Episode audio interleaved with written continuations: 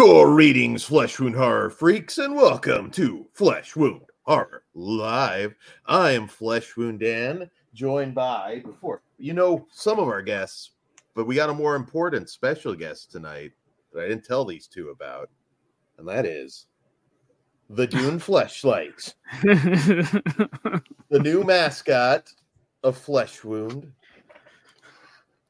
Dan, look, we're not having your pocket pussy as our mascot. I'm just telling you now. Look at how beautiful this is. You guys are getting one, right? It's all right. We shamed a guy when he was buying yesterday. Did you really? We saw some guy buying him, and Bobby Holly was like, yeah. And he was like, who wouldn't buy this? This is awesome. Awesome. This is like cutting. You know what's funny? Dan's going to store his fleshlight inside of it. So it's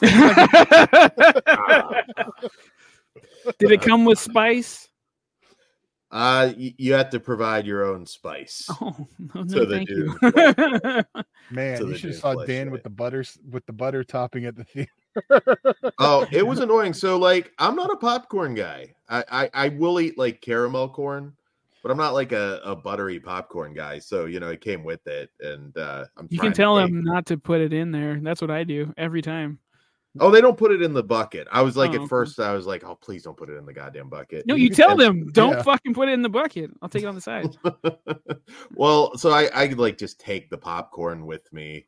And as I'm trying to get a selfie of my beautiful new girlfriend, dude, it's called Dan's Valentine. I spilled the popcorn, so. So I'm 100% meat paws cannot hold things with this. 100% Dan is like if you consider yourself people, people and hat men.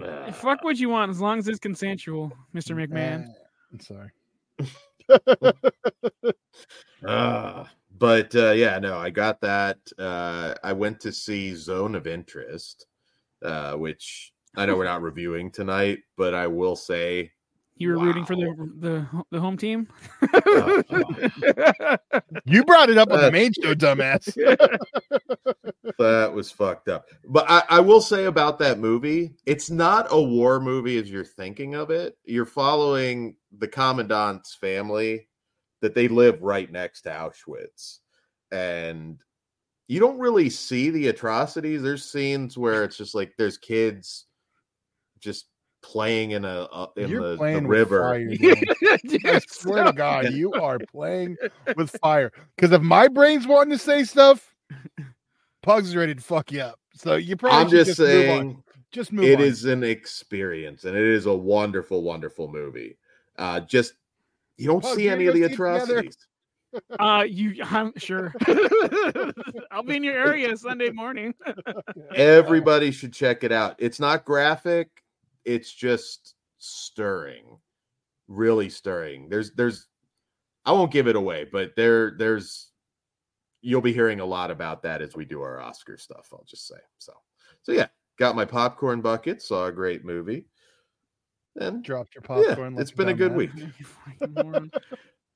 Producer Todd and Bugs Dredd are here too, by the way. I think we never got to that because Dan got excited about introducing us to his girlfriend. The popcorn bucket. What have you named Valentine's Day? Yeah. I don't know. The worms in Dune don't have names. They don't? What should we name it? The chat can vote on the popcorn bucket name. Fake Rusa. He's doing all this talk, and we both know he named it Zendaya. I mean, why are we even pretending?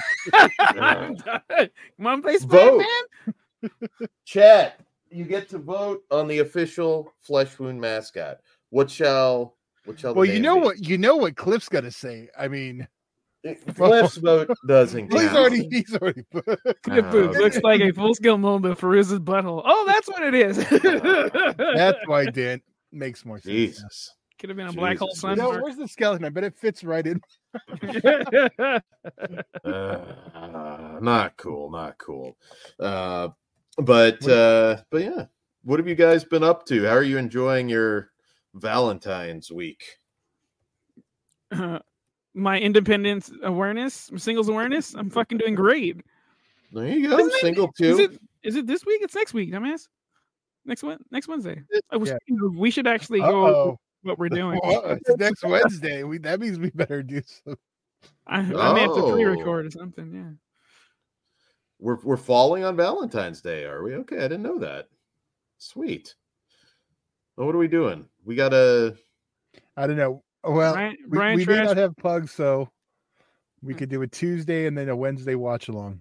There we go. Booking on the fly. Brian Trash, what's up? Says Poppy Cornhole. I like Poppy. Okay. Poppy for sure. It works. You're disgusting, Dan. Anyway, what are we here to talk about? Todd, how was your week? Pretty good. Can't talk about much, but okay. Cool. Ooh. Yeah, you've got a good one. Subjective perspective collective says flesh wound meow. That made me uncomfortable. Good job. Like Christina P from your mom's house. She calls it a meow. It's a pussy. She's not as funny as the husband. I hate to say that. She's female. Come on. No, she's fucking hilarious, dude. Fucking Christina P's funny, but yeah, Segura's one of the greatest of all time. Yeah. I mean, she's funny on the podcast. Her stand-up's funny too, but she wanted to call her last special "My Struggle," not realizing where that was from. Tom had a fucking field day with it. He's like, "Are you fucking serious right now?" Yeah, I don't know. That's not going to go over too well. I do. Well, it didn't. It didn't being called something else, but they had a good fucking 3-minute run with it. It was fucking great. Who's your favorite modern comedian? That was the conversation. Probably Anthony Jeselnik. Okay, that's a good pick. Yeah. How about you, Todd? I guess I say modern, just anybody that's come along. Yeah, I don't like. I try to watch new stuff. I still just watch Chappelle. Matt Strife is fucking hilarious. Which one? Matt Strife. Dan told me to watch one. I thought it was really lame. I can't remember what it was. I don't think it was Matt Strife. Do you know who Matt Strife is, Dan? I think so. Lisa Ann got arrested or detained in at his show. Did you guys see that? Yeah. How do you arrest Sarah Palin, the definitive Sarah Palin? How do you do that? They nailed Palin. They were just living up to the name. They knew the gimmick. Yeah. That's fucking hilarious, though. She would claim that she was just checking her phone or something, but at his shows, you can't bring your phone out. But I don't think you needed to call the cops. I was gonna say, how did that devolve into her going to jail, or were they just? She didn't go to jail. She just 45 minutes detained. That's the funny fucking story for Matt. Now he's got new material. He needs it. Though. Mark Norman's fucking hilarious. If he doesn't know who he is. What about Tim Dillon? What was that show? What was that show you had me watch? Or maybe it was Kruger, but the one with, or maybe we just watched the one with Flair on, where he acts. Kill Tony! Yeah, all those guys are funny. They were on one of the murder shows I was watching. One of the dudes who was on there ended up killing somehow. Nah, they were showing footage from Kill. I was like, hey, I know this show. Yeah, Mark. Yeah. That's where. Yeah, so you've seen Mark Norman, you've seen Shane Gillis and Ari Shaffir. All those guys are fucking funny as hell. Yeah. Zombie Life Jeff Dunham. I actually saw him live. Yeah. Took my kid. Better live than on his stand-ups, I will say that. Yeah, I'm not a big Dunham guy. I don't know, the puppet humor. Yeah. I don't know. I'm not a big prop comedian fan. Although, go figure, I did see Carrot Top years ago. I loved me some fucking Gallagher. So, but is that a prop comedian? Yeah. Yeah, he is. I guess, yeah, you're right.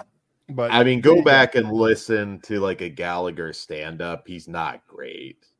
That's very much well. I just found out they're all on Tubi, so I will be doing a Gallagher. I did not realize that that's going to happen. Yeah. And I believe it has the full uncut stuck in the 60s, or at least it has the full length, because the one in Anchor Bay was butchered because of the music. Mm. So it was 20 minutes instead of 60 or something like that. A random older comedian that I think should be bigger, Kevin Brennan. He's a peer of Dave's Old Porno, Dave Attell. They're neck and neck. He's the only one I know that talks shit to Dave Attell. Attell is top five all time. Yeah. Attell's your comedian's favorite comedian. Your favorite comedian's favorite comedian. That dude should be like selling arenas and shit. He's just too hard on himself. Self-sabotager. Speaking of hard-ons, Louis C.K. Louis C.K. Oh, fuck yeah. That's a dead Ghost Dad himself. Dad for life. Wouldn't it be funny if Cosby just closed out his career just like going like full on like just filthy? Dirty? Yeah, he just like... You just lean into that lane? Fuck yeah. Remakes fucking Fat Albert. He comes out with a crack pipe, and he's just like, so I was gotten my dick sucked last week. It's just like... She was awake this time. I'll have to find you guys the clip. There's one with, I think it was Cameron's interview, but he has OJ on. And so they're talking about, like, you know, coming up hard. And, like, OJ's, like, flexing. I'm like, come on, motherfucker. You're not fooling anybody here, dude. My favorite quote of his is when he got arrested and he said, "What are all these N-words doing here?" to the police. I'm like, freaking egg. Yeah. That's funny. Yeah, anyway. And it's funny because there's a part in the interview where you can see like Cameron kind of remembers like what OJ did. Like he's like, oh yeah. A little weird doing a segment with a guy that nearly cut a woman's head off. It's gotta like occur to you. It's like that's allegedly. No, he's not. He lost the civil suit. Yeah, so I don't think you have to say a criminal. Yeah. In due time. I know, but I don't hear anybody. One day I've been going through all of my shit. As soon as I can find, it's like a rap song that like only ever came out on tape. Can't even find it on YouTube. It's called "OJ Didn't Do It." It is hysterical. Find it. We will upload that. Yeah, fuck yeah. Reaction. But I was gonna start shitting on civil because that's the whole McMahon thing. I'm like, oh, that's why you're going there first because you don't need you only need to be half sure. It's not like a criminal case where you got to be all the way sure. Fucking money hungry shithead, whatever. She's gonna get paid. I don't know what else. She can go after him several fucking times this route. So yeah, I no longer believe a lot of her story. But anyway, we got Red Fox, Richard Pryor, Rodney Dangerfield. Yeah, Rodney Dangerfield. Yeah. Rodney Dangerfield's up there. That's a legitimately funny guy. Yeah, like that. He doesn't even need to prepare anything. I'd throw out Don Rickles as a guy. Yeah. Yeah, way ahead of his time, genuinely funny. But we're 15 minutes off topic, so maybe we should. We are. But our first movie tonight, is a horror comedy, so it makes sense, and that is Lisa Frankenstein, which was the latest AMC Scream Unseen that we got to check out. Monday, right? Yeah. All right. So we saw it Monday from director Zelda Williams, daughter of Robin Williams, and writer Diablo Cody. Did not know that. Damn, I didn't either. Yeah. So this film, a coming of rage love story about a teenager and her crush who happens to be a rotting corpse. After a set of horrific circumstances bring him back to life, the two embark on a journey to find love, happiness, and a few missing body parts. So going into Lisa Frankenstein, of course, that was one of only a couple choices of what this could have been, really. So I was curious. Wasn't too sure if this would be a little too on the YA side for me, especially modern young adult stuff. It's like, it's so dumb. And usually I don't like that. And I have to say, pleasantly surprised overall. I didn't despise the characters or the kids. I didn't want to punch any of the kids. It helped that there weren't a lot of them in the theater. It was mostly an older audience, which was nice.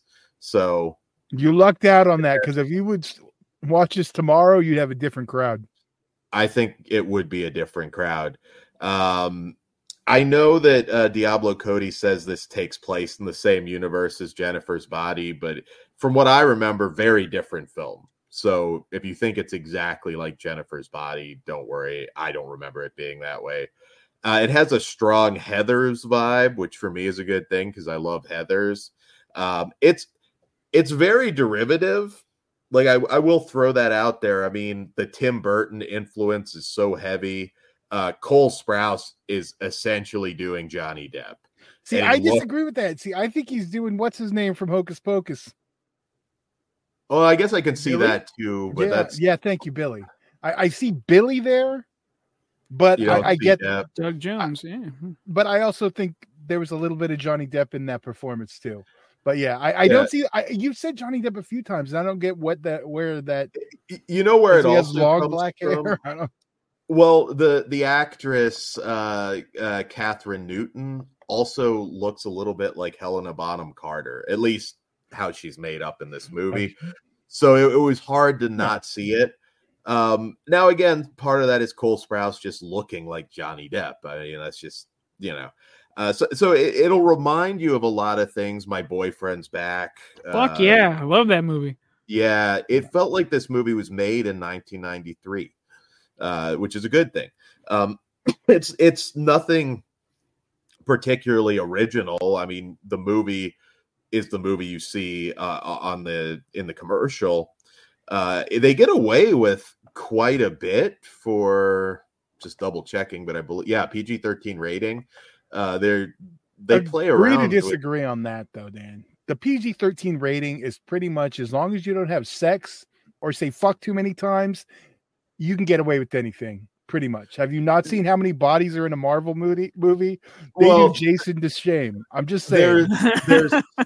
There's a douche joke. There's a castration gag. There's a lot of things that I thought would push it into R-rated territory. It's a little more edgy than I was expecting. I'll give you that, but I don't think it's near an R. The modern PG-13 rating's a joke. It stretches it a little bit, but I love Heathers. This is something I really enjoyed it this time. If I saw it when I was a young teen, I'd probably love it even that much more. I just thought it was a really good time, a really, really good time. The cast had chemistry. Cole Sprouse, if you're not familiar, was the little boy in Big Daddy with Adam Sandler. So good to see him getting. He wipes his own ass. What was his name in? What did he want to be called in Big Daddy? Frankenstein. Perfect. There you go. And now he's Frankenstein's monster. So, I think people are going to really like this one.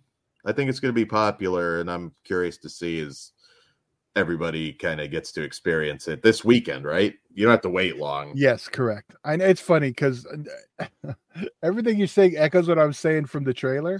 Just like I've been saying, this movie's going to have a wide appeal, and that was obvious from the trailer that this movie's going to do solid this weekend. It's on a lower budget, so it doesn't need to, it needs to perform solid, and I think it will. There's no competition this weekend.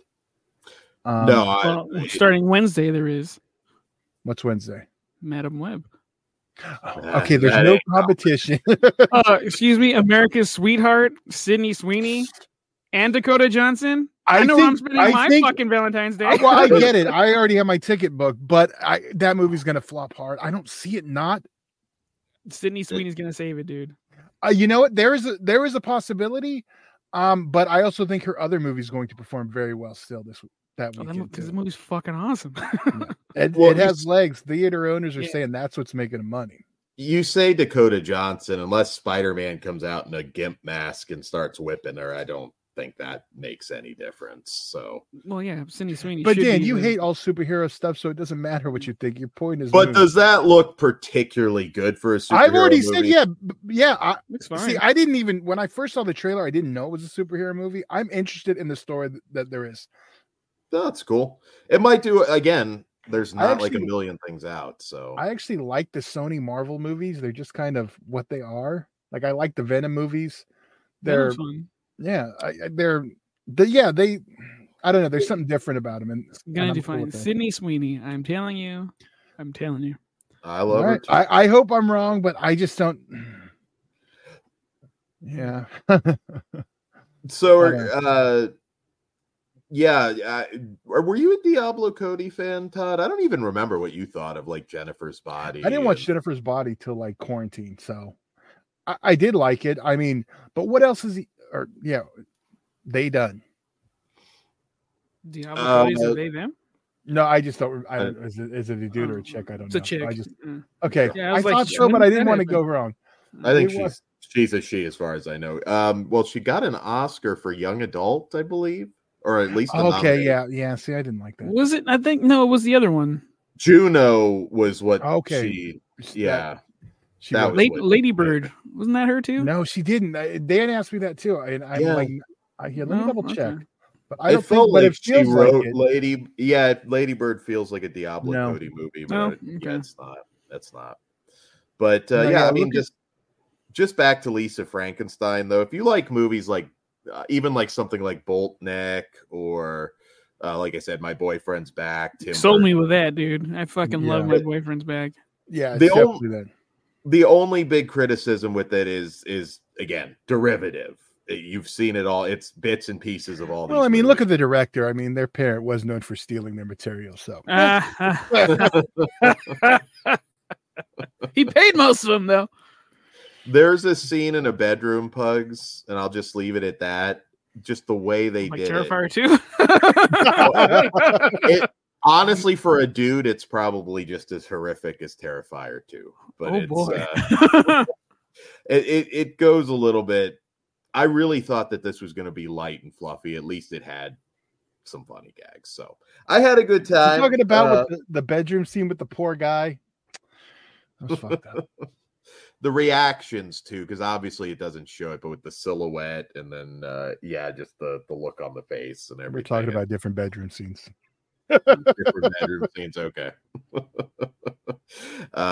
You'll enjoy it. Also, the dad from Stranger Things, who I think that guy is just always going to play the dad from Stranger Things. Everything that he's in now. Which dad? Character names. The dorky dad that like is never raises his voice. He just does what the mom wants. Glasses. I can't think of the actor's name. I can't help you. I'm trying to look at it right now. They all look. That's funny. Yeah. All I see is was it Dale? Joe Crest? I don't know. I just see a white people. He is. Jesus Christ, they all look alike. Oh wait, I'm allowed to say it for them. He is. I did not notice how white this cast is until I'm looking at the IMDb. Well, not the sister. Jesus. The sister's not. Oh, don't be that. Oh, they got one black friend. Knock it off, Dan. I didn't say that. She was of Asian. What was she, Dan? Asian, I believe. I just wanted to say it's there. That was the white person. Well, there was one of them. It was okay. God damn, Todd. Everything's about that, Todd. God damn it. So, you'll have a good time. What do I rate it? I guess I'm done talking about it. Yeah. You've only chimed in a little bit. What say you, Todd? I really didn't have much yet. I just had to give him shit because he does that to me all the time. I agree that with Dan. It's fun. I think it's worth checking out of the theaters. Yeah. It made me laugh. Yeah. Is it gonna? You think it's gonna have a cult following? Oh yeah, definitely. Like Hot Topic friendly and shit like that. Yeah, it could kind of just disappear like Warm Bodies though too. You never know. I kept thinking Warm Bodies would be one of those movies like 10 years down the line. Well, maybe has it been 10 years yet? Yeah, it's been 10. Yeah. It's Born to be Red's in the house. Says sub driving home from work. Glad to finally catch a live show. Drive safe, buddy. To the road. Drive safe. Hope you're doing well, Garrett. 2 and 10. Yeah. So, I don't know. This 3.5 stars for me. I'm way higher, but that's not surprising. I'm a 4.5 on this one. I really, really did enjoy it. Out of 5. Yeah. Thank you. There you go. There you go. You might see Hot Topic merch for this, but I don't want that to sway you because sometimes that's not always a good thing, but this is always good, always a bad thing either. Because his opinion may change in a week. I always have a finger on the pulse of the youth, Todd. Yeah, we know, but you've been told not to. I know what yourself, Dan. I know what young people like. God damn it, Dan! These are things you need to stop saying. It just doesn't sound right. All right, moving on. Everybody's mind in the fucking gutter, as per usual. Sad when I'm the classy one on the podcast, but all right. So let's talk some two dogs and fuck me with our. I don't even. But he hears like fucking dogs. Okay, groomer. Bar. Oh, now see you brought that. And now he's choking. So there you go. Well, go help him. Yeah, not choking. I'd stop the show if he was choking. All right. So our next movie from Tubi. Shut the fuck up. All right, hold on. I need to censor. Let's do this. Okay. Guess Who? And in Guess Who from director Amelia Moses. Bernie Mac is back. Pranked. Anyway. We follow a family visit turns deadly when a psychotic killer hiding behind an unusual tradition called mummering shows up with one target in mind. So you laugh at that this mummering is a real thing. In fact, it's not big in the US, but it's big in Pennsylvania apparently. Is that not in the US? In general, I just said Pennsylvania is like kind of like the one place I found where they do it. Fucking franchises going around. It's kind of a tough one because you know you're inviting strangers to just show up at your in your house. Like that's kind of a weird one to try and do nowadays. Yeah, but I would not participate in this bullshit. Yeah, there's a reason they don't do this shit in Long Beach. Yeah, I don't think mummering's gonna catch on. So this is actually from the filmmakers behind the Terror Train Tubi movies, which that checks out. Well, I'll tag you in first, Pugs. I'm curious what you thought of Guess Who. Not the Bernie Mac movie. I just got that too. It took me a while. The prank it's his daughter. Come on, Dan. She broke up with Ashton, and now she's Ashton. Yes, I saw that one too in theaters. But have you seen the original one? Oh yeah. Oh okay. Which did you like better, Dan? I can't even tell you. It's been too long. You're like, I don't care as long as they're not coming to my dinner. Guess who's not coming in? Boom. That's fucked up. Bugs, what did you think of this movie? Guess Who? Come on. I'd rather talk about the other movie. That should tell you a little bit about this. But honestly, this one's like just okay. I'm glad it's on Tubi. I'm glad I didn't have to leave the house for it. Solid acting for what they're given. It honestly, I wanted it to go like a Trailer Park Eyes Wide Shut. Like, let's get sexy and weird with it. But instead, they ended up doing like, I don't know, just the generic thing. I wasn't too impressed, but I don't feel like I wasted my time. So that's a positive. I still think their first Terror Train. Well, I can't say still think. Right now, I believe their first Terror Train, I think I like more than this one. But this one's right. One? I said liked more than this one. Ooh, okay. The second one's the one that was I was not on board. The first one was okay. This one probably up there with the first. I like the mom. I don't know. Something was a little off, but yeah, cool cast, cool looking, weird makeshift costumes. He's like, yeah, poor man's fucking Eyes Wide Shut party. Throwing a little bit of Purge, I guess. I don't know. It was just okay. I can't really recommend going out of your way to watch it. But if you have nothing else to do and you're caught up and you have Tubi, fuck yeah, press play. And if all that is not on the table, then you can spend your time doing something else. It looks fine. How about you, Todd? I actually liked it way more than I expected, but my bar has been, it's the Tubi bar. It was at the very bottom because I didn't like either of the Terror Trains at all. But This one I felt was a step above. I thought the storyline was cool. I liked what, you know, the characters, and I liked the whole mummering gimmick. I mean, it's something different. We haven't really seen in anything else. So that, you know, kept my interest going. And this one, it just worked for me.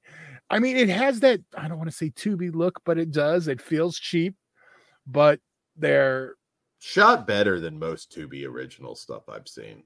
It's lit better. Well, Tubi original stuff or stuff Tubi's, there's a difference too. Well, I mean, they're stepping up their game where the devil roams. Yeah, but that's still a pickup though too. I love that movie. I know you do, but that's not that's in a different league. Like I wouldn't compare that to a Tubi. Even I know like they bought it, but it's not Tubi original. Yeah. Well, they bought this too. In fairness, I think they produced this. There's a difference. Maybe they did. Yeah. But this is more palatable than fucking Where the Devil's Room.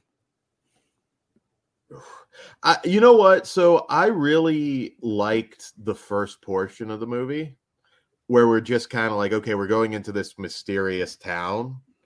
I was like, oh shit. Okay. This is much better than most Tubi originals I've seen. The problem with this movie is... Hold on. Indie Phantom, 2B or not 2B? Good job there. The problem with this movie is it feels like 3 or 4 movies in one. Like they cram it together. So, I mean, we have this masked killer running around the trailer park, which I like the setting too. I thought the mom is sort of the unofficial head of this trailer park community. I thought that was really cool. I thought all the actors, certainly the mom and the couple, I thought they were great. Like there was nothing that came off as amateur hour with their performances. I thought they were really good. But once we kind of drop the slasher portion of it, like that just is kind of jettisoned. In fact, it took me a minute. I was like, oh, okay, so that person's the killer. Like it's a little confusing too. It gets really muddled as we kind of get our first big twist in the movie and it becomes more of a thriller. So I think a lot of people are going to vibe more with the slasher portion that the movie just decides it's not going to be towards the end. It's muddled. The story's a little muddled, and it's a shame because, again, when it's good, it's actually a solid film, but it does kind of lose its way, unfortunately. But I could see some people liking this. I really could. I could see people enjoying it. I thought it was really dumb when one character sets themselves on fire. That felt like that whole sequence. I think that's probably why I had fun, because that second half, when it gets like when it changes gears, it's a little over the top, and I think that entertained me. Yeah, the ending. Just like with the whole sequence. I was like, what? Yeah, the action. There's like one character that gets hit by a car that could totally avoid it. There was a lot of things that kind of fell apart at the end for me, but it's not all bad. For me, it was a huge step up from Terror Train. So unfortunately, it's watchable, but beyond that, I don't know. You might like it more. I wish they'd focused more on the mummering a little bit more. Like kind of really turn that into a gimmick, maybe get a new slasher Tubi franchise going, but... So, regarding the mummering, is it really like you just get the rags and random shit to cover yourself up with, or do you actually go all fucking Wrathchild and like with it? Some of it looked pretty elaborate that I saw footage for the real. We received the trailer park version. Okay. Yeah. So. What do I give this one? I can't quite go. I got it first if you want. No, I'm just giving it a 2. So. Oh, okay. Well, I liked it more than you. I'm gonna give it a 2.5 out of 5. Okay. I liked it more than you. I'm gonna give it a 3. Oh, okay. So. There you go. It's on Tubi. So. you know, you don't have to get off your couch to see it. So you might want to give it a whirl. But you probably would want to stand up and get off the couch for a second, at least. Might. Move around, stretch your legs. Long day. Maybe you don't want to stretch your legs. Maybe you just want to hang out on the couch. I watched it with Cork. He didn't seem to like it. So, Zombie was asking if Cork's ever been on screen. Yeah, I've shown Cork on screen. Zombie Tubi is secretly funded Vince sex trade. Nice. I don't know that they could. Tubi probably couldn't pay off his NDA money. I don't know. That's like, man, Tubi's I don't know. Will Greenlight Terror Train 3 and 4 give you all the proceeds? We could have a Terror Train every month if we wanted to. We could crank them out. And still, there's your 2D slasher franchise, Dan. Terror Train 2. We just make it in. We put Vince on the train. He's like a perverted old man that is just murdering and then shitting on people. He just goes around going toot toot. I think Dan just booked a great feature. Yeah, I was gonna say I got the McMahon mask. They made it white. Oh, there's got to be some Mr. McMahon stuff this Halloween. Oh, fuck. Oh, you just pricked me up. Oh, my God. I got McMahon figures. Oh, shit. It's getting repainted.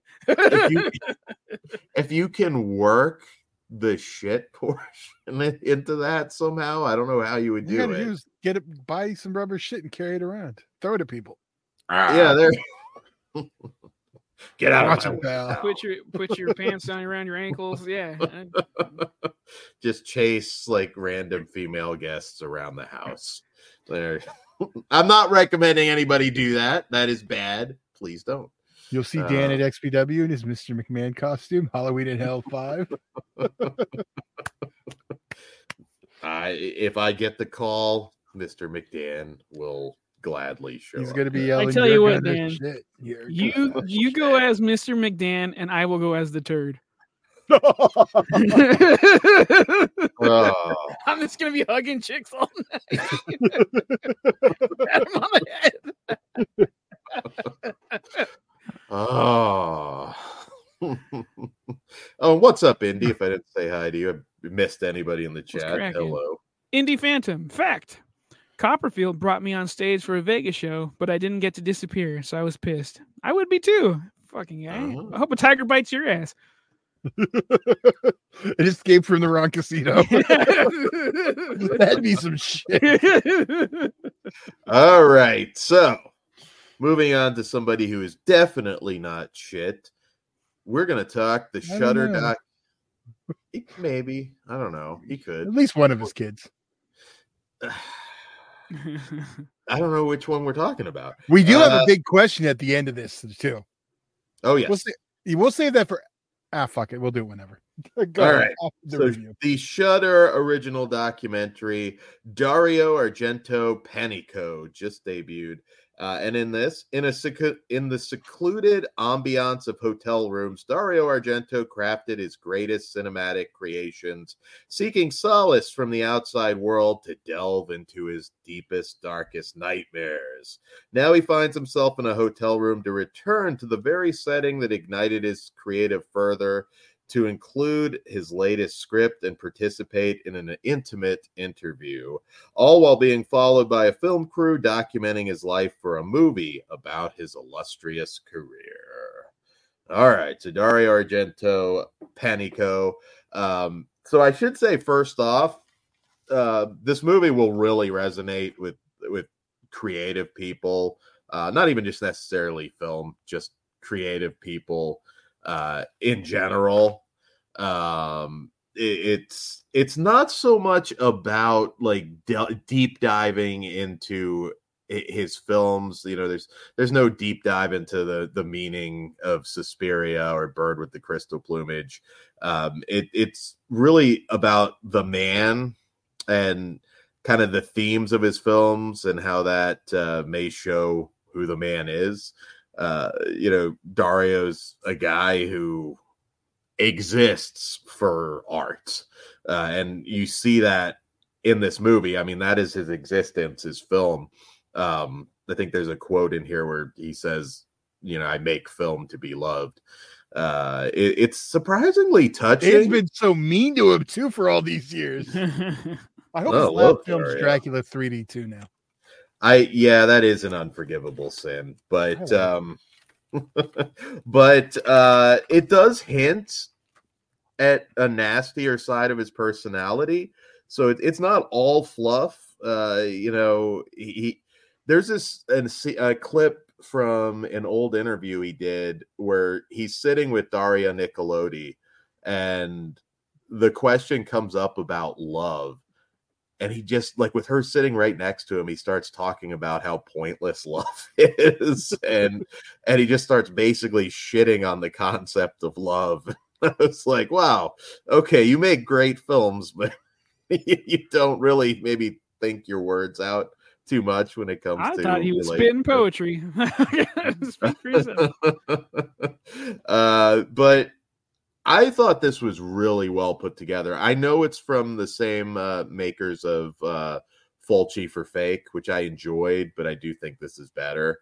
There's some sad stuff. That stuff about putting the dresser in front of the window to avoid jumping. I thought that. I was like, oh, wow, that's dark. And, you know, it does kind of run down his films a little bit. There's some backstory on the movies, but this really is just an intimate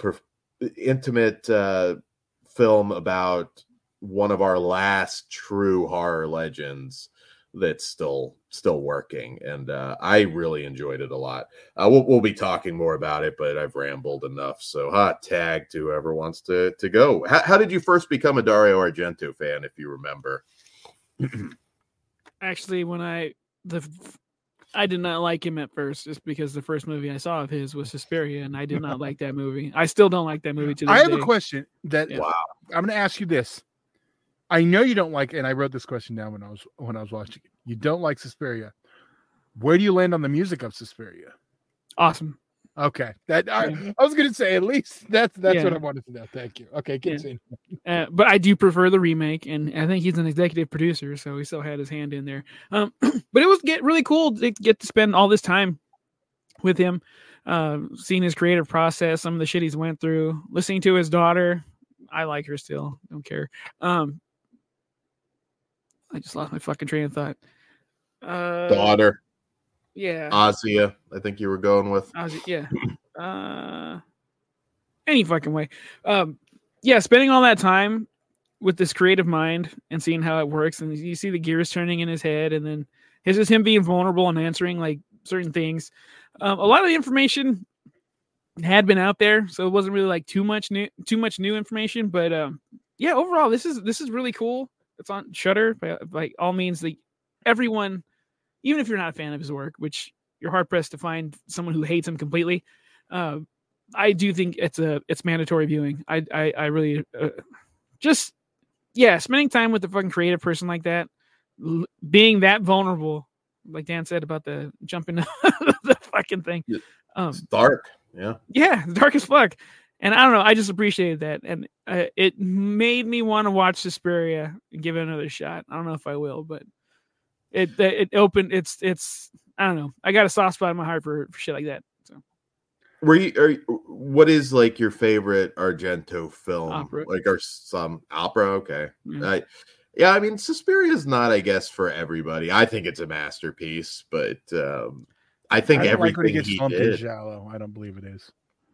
No, Suspiria is not. Dude, for me, it was when I first saw it. It was a boring Dick Tracy.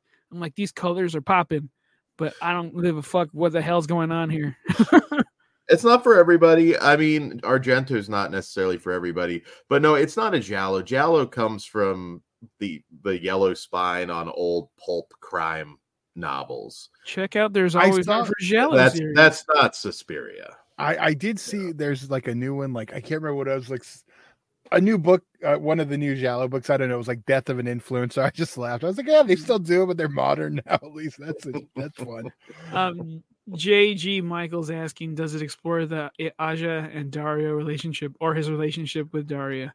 Very much so. In fact, they also... Really. Yeah, dude, they barely gloss over it. Well, they very much do go into like those uncomfortable scenes that he had to direct her in, and her. But it doesn't explain. I don't think any explanation. That's, they talk about their relationship, but you never really get any insight into it. She speaks fondly of him. Yeah. Yeah, I mean, there is... Except for when she went and made her own goddamn movie instead of starring in his. When she directed The Heart is Deceitful Above All Things, really good movie, you should check it out. She said, like, yeah, they didn't talk for a few years because she was supposed to be in his current film at the time, and he wasn't happy about it. But again, this is a guy that I think loves... movies more than anything else. There is, I think, a very humanizing moment in this where she talks about, I think, seeing him cry twice when his dad passed, and just this, I won't spoil it, but just this random breakdown that he had while I think they were going to see the Pope, if I'm not mistaken, unless I'm mixing that up. I don't remember the Pope. Digging up some old memories there. I don't think it had anything to do with that, but I don't know. It could get darker, but I just really enjoyed this because I think for me, Dario Argento, while he certainly had some misses later in his career, at least through the 80s, he was damn near perfect, or his horror certainly was just close to perfect. Go back to the 70s, motherfucker. 70s and 80s. Yeah, 70s through the 80s, I think, was perfect. And I liked a lot of later films. I really like Stendhal Syndrome. I know not everybody does. I'd say that was his last great giallo until his last film. I don't think it's the greatest, but I mean, it was back. It gave us what it was back to form, I felt, or at least close enough.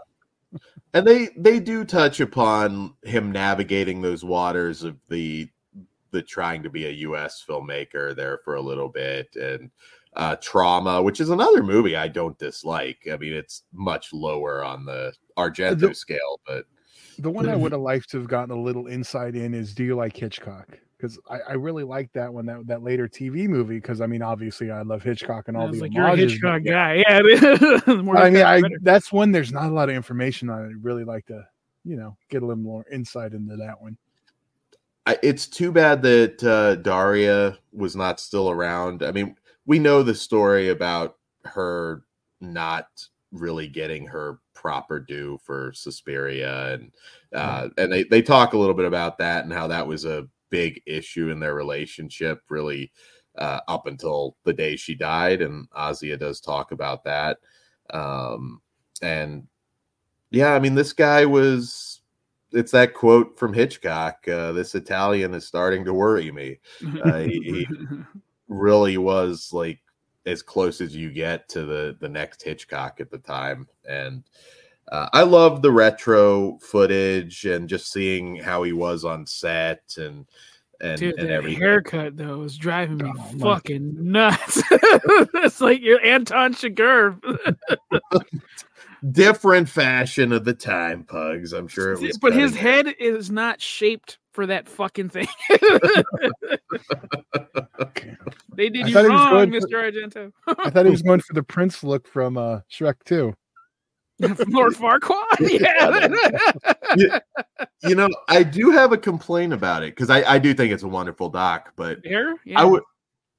I was a little surprised that they didn't have any like film scholars, like a Stephen Thrower or somebody like that. Well, if it was about the man, they wouldn't need them. And we had but they have the filmmakers. Well, yeah, they had filmmakers, and that's great. I love hearing. Like he can be a scholar, dude. Like listen to him and like Nolan speak that and Tarantino. That they're bored. They don't have the doctrine to say that they are. Sure. But I'd rather hear from those guys. That was interesting. I just felt like you could have had a little more from scholars to really discuss the themes in the movie. That's just a little complaint, but I didn't mean to sound too defensive. I like Nicholas Redman though. I like it. Yeah. Gaspar Noé had some great insight as well. It was cool seeing big filmmakers. Yeah, I think you'd rather get them than some fucking little insider. I think they made the right call. Getting those two. Maybe. Versus the Hat Man or something. It is funny when you go back and look, because we do hear from his first wife and talking about how the Michael Brandon actor looked just like him, like a young version of him in Four Flies on Grey Velvet, while Mimsy Farmer resembled his wife. Yeah, that's sometimes you take out your issues in your art. Yeah. It's very common. And then basically splitting up during it. So that's pretty funny. Sort of booked his divorce. Could have been his plan the whole time. Yeah, I'm sure it was. So he didn't have to have that conversation. He was like, yeah, she'll get the hint. I also like that they did, because this movie was like just completely ignored for so long, that they at least mentioned 5 days his war comedy. Because for the longest time it was almost impossible to see here in the US. And it's like, yeah, he did try and show that he could be versatile. Said, no, thank you. But then he comes back with Deep Red, which is one of his best. So, he probably my second favorite, my first being obviously Tenebrae. I've said that a billion times. I go back and forth. It's so hard with him. I mean, the Bird music, the murders. Although one of my favorite deaths of his, I know this is in One Plug States. I love the opening Suspiria death through the window and the glass and all the blood. That's one of my favorite. But me, I think I'm kind of different. I was kind of in the middle on this. I felt like it was working me too much. It felt like some of it he was putting on airs. And like he's trying to play a character instead of being him. I can feel some honesty a lot of the time, but then there's like parts I'm like, I feel like I'm getting worked. I don't know. I thought it felt very candid, and I mean there is a theatrical side to the doc, the smile at the end. And but he's also foreign. I hated that. That was just like, this is corny now. He's foreign, dude. Like that I don't know. I think that was on the director though. That was whatever. Did you like Fulci for Fake? I didn't. That one I was kind of the same. I was in the middle. I didn't dislike it, but that one I had the same issues with that one. So maybe it's just I don't know. We need more of Fulci throwing his actresses down the stairs. I don't know. Both of them I've kind of been a little underwhelmed. I don't know if because I had such high expectations, but both of them kind of fell a little flat for me. Okay. I don't know. I think I came out of this one. It was actually touching. It was pulling on the heartstrings a little bit at portions. And again, it's not going to hit everybody the same way, but it did for me. I really, really love this one. I hope it gets a physical release because I will pick it up, because I'll even revisit it, which that's a sign of a good documentary, because usually once is enough. See, it's funny too. It's as I've been reorganizing stuff, I've been putting all my horror docs together because I like a good horror doc, and it was after this, and I was like, yeah, I mean, it's not as good as these. That probably didn't help it. Yeah. And like I said, it's too bad that there wasn't some stuff they could have pulled from Daria before her death. I really love to hear more about, because she was supposed to be the lead in Suspiria, and resented not doing it for the rest of her life. And, you know, again, she wrote that. And most people really say, like, there is no Suspiria without Daria Nicolodi. So I would have liked to have dived even more into that. But they do cover it. And if you're a fan, I'd say it's a must-see. Maybe when he goes, they'll dive deeper into that. Not to wish the man a speedy fucking journey, but, you know. Saying. I just don't want a Klaus Kinski ending when we're all said and done. That's a tough one. I know. But here's before. Would you want to rate it before my question? Yeah. It touched me. 5. Okay, that's a 5. Yeah. I am a 4 out of 5. I'm a 3.5 out of 5. I mean, I still think it's worth watching. It's good, but some of this stuff, it was just like, got me to cringe. Okay, now my question was, because while watching it, I noticed Dan kind of more changed the question when I was talking to him. while watching it, I noticed how much more someone looks like their dad. So the question is, Aja still bangable, or does she look too much like her dad now? She's got better hair. I'm still in. I'm borderline, but she's only got a couple more years. Oh, God. The older she gets, the more she looks like her dad. If she had bangs, she would look just like her fucking dad. Okay. Be like, fuck this, I'm out. Yeah, maybe I can tell that she's Dario's daughter, but I have zero interest in sticking my dick in Dario Argento. Asia is a different story. So I don't think she looks like her. I bet you if I got a picture of her with that hair, just put it over her. Now, you know who's looking more like her dad? Stephanie McMahon. And I still would at the moment. Yeah, I was going to say the same thing, and I would still do that, though. What if she started smoking and then... What if she started smoking and then she sounds like Vince McMahon? Well, once she already sounds like she's already talking. She had a raspy fucking... whatever. I wonder if she tells Triple H you're fine. That's the only way he can get off.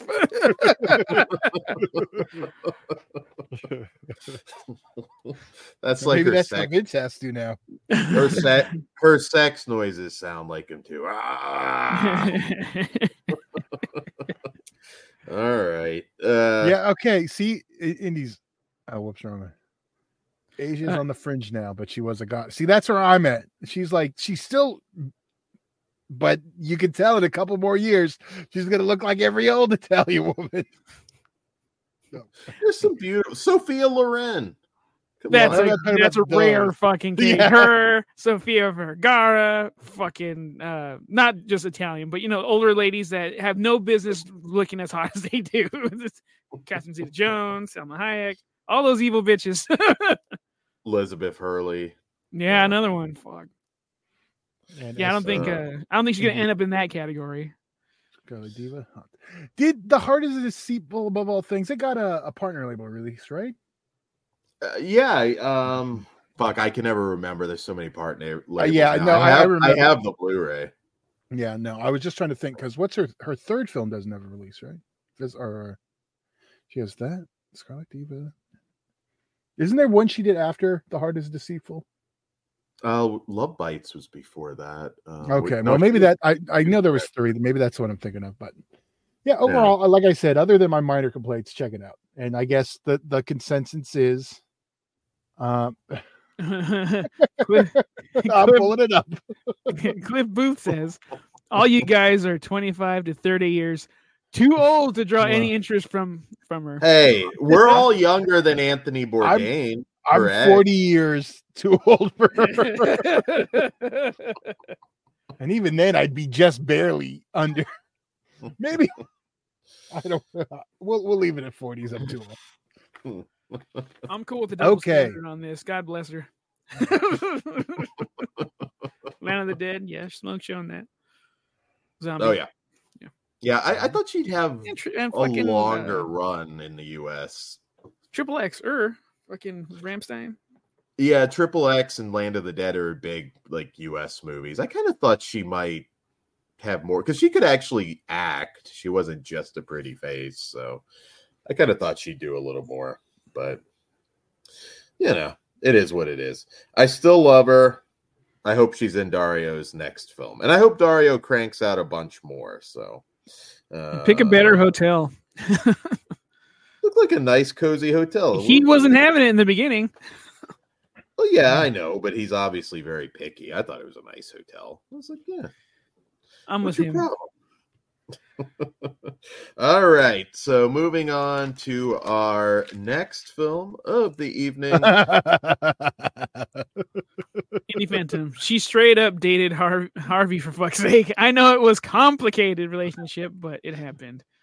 I think we're all like tens compared to Harvey Weinstein. So that I don't have his bank account. To be fair, at least she did it the right way. I mean, she at least tried to, you know, she didn't just. I'm trying to be good. You better move on, Dan. All right. So next up, we have our anthology film from Gator Blade Films and Reaper Films, right? It is Reaper, right? Yeah, Reaper. Phobo horror anthology, Phobophobia. So in this one, step into the world of spine-chilling horror as your beloved final ghoul, Jessa Flux, unveils 6 bone-chilling horror shorts. Brace yourself for an eerie journey through phobophobia, the fear of fear itself. All right, so horror anthology. First up, I'll talk about Jessa Flux, who I think it's safe to say we love on this channel. Look at my tits. Look at my tits. Todd's my nudity favorite, of the year. And your favorite actress of the year. Go check my movie out of the year. Yeah, it was nice. It was in the movie there. I was gonna say,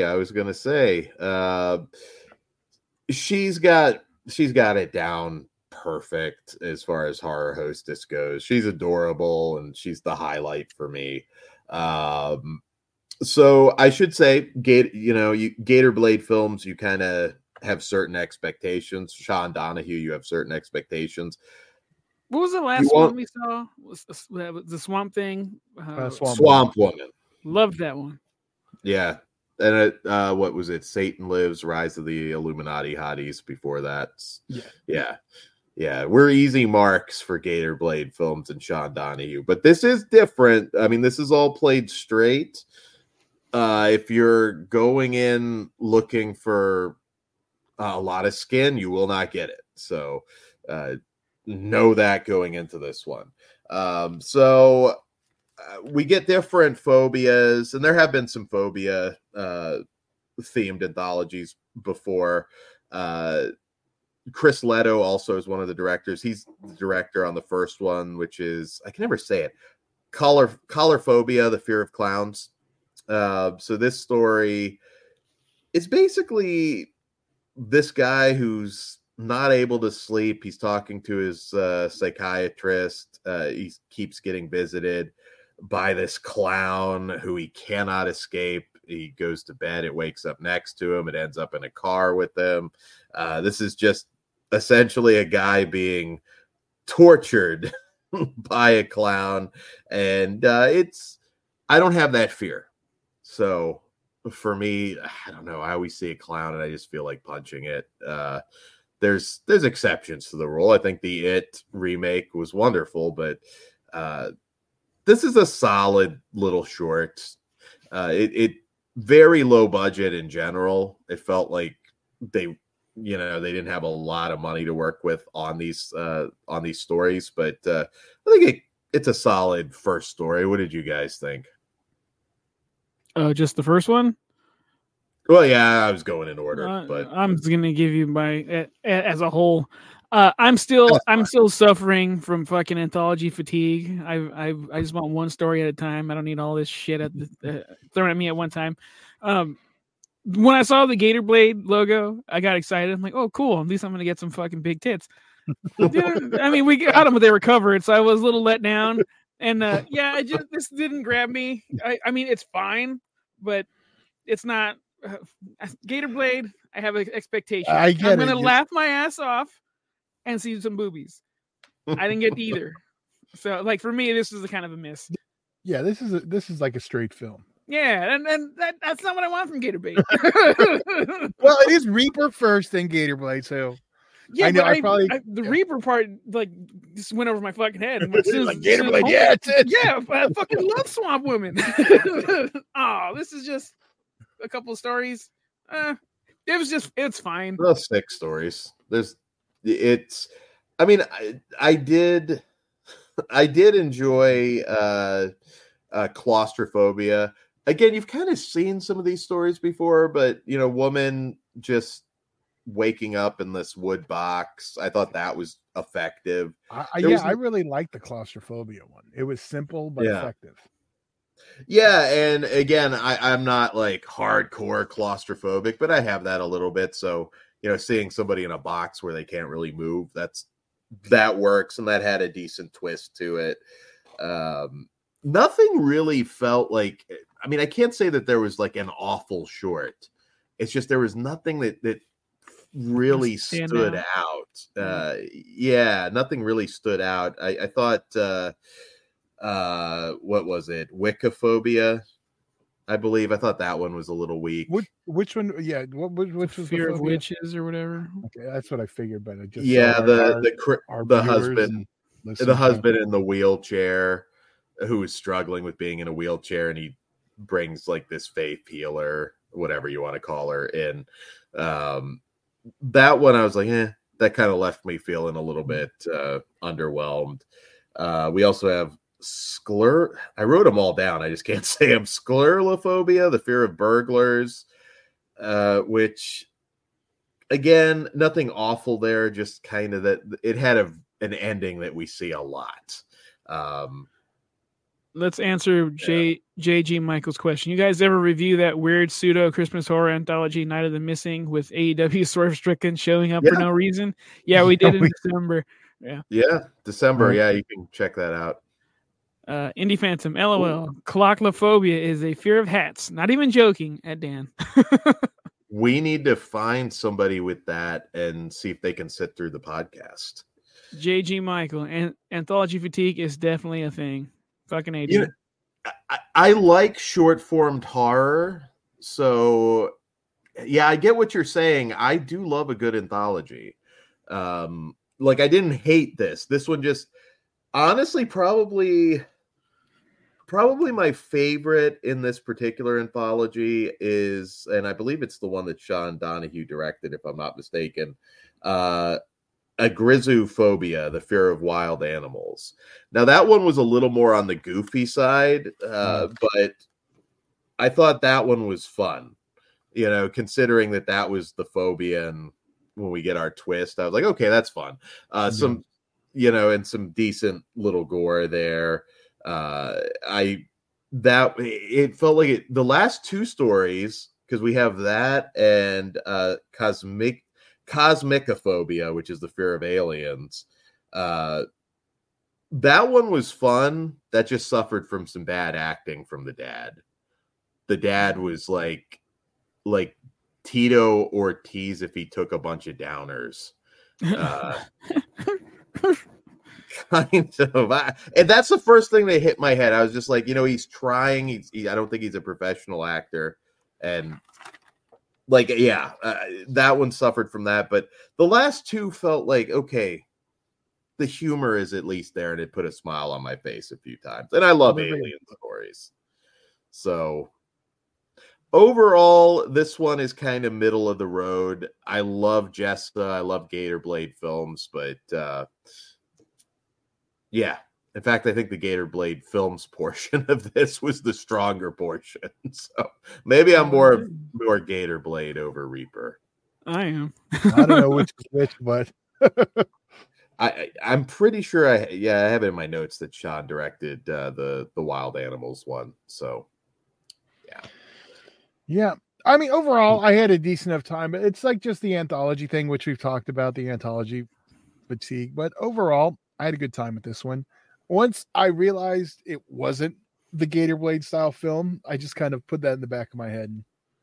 But yeah, like definitely, which one? The one you mentioned, the Cosmophobia is probably my favorite.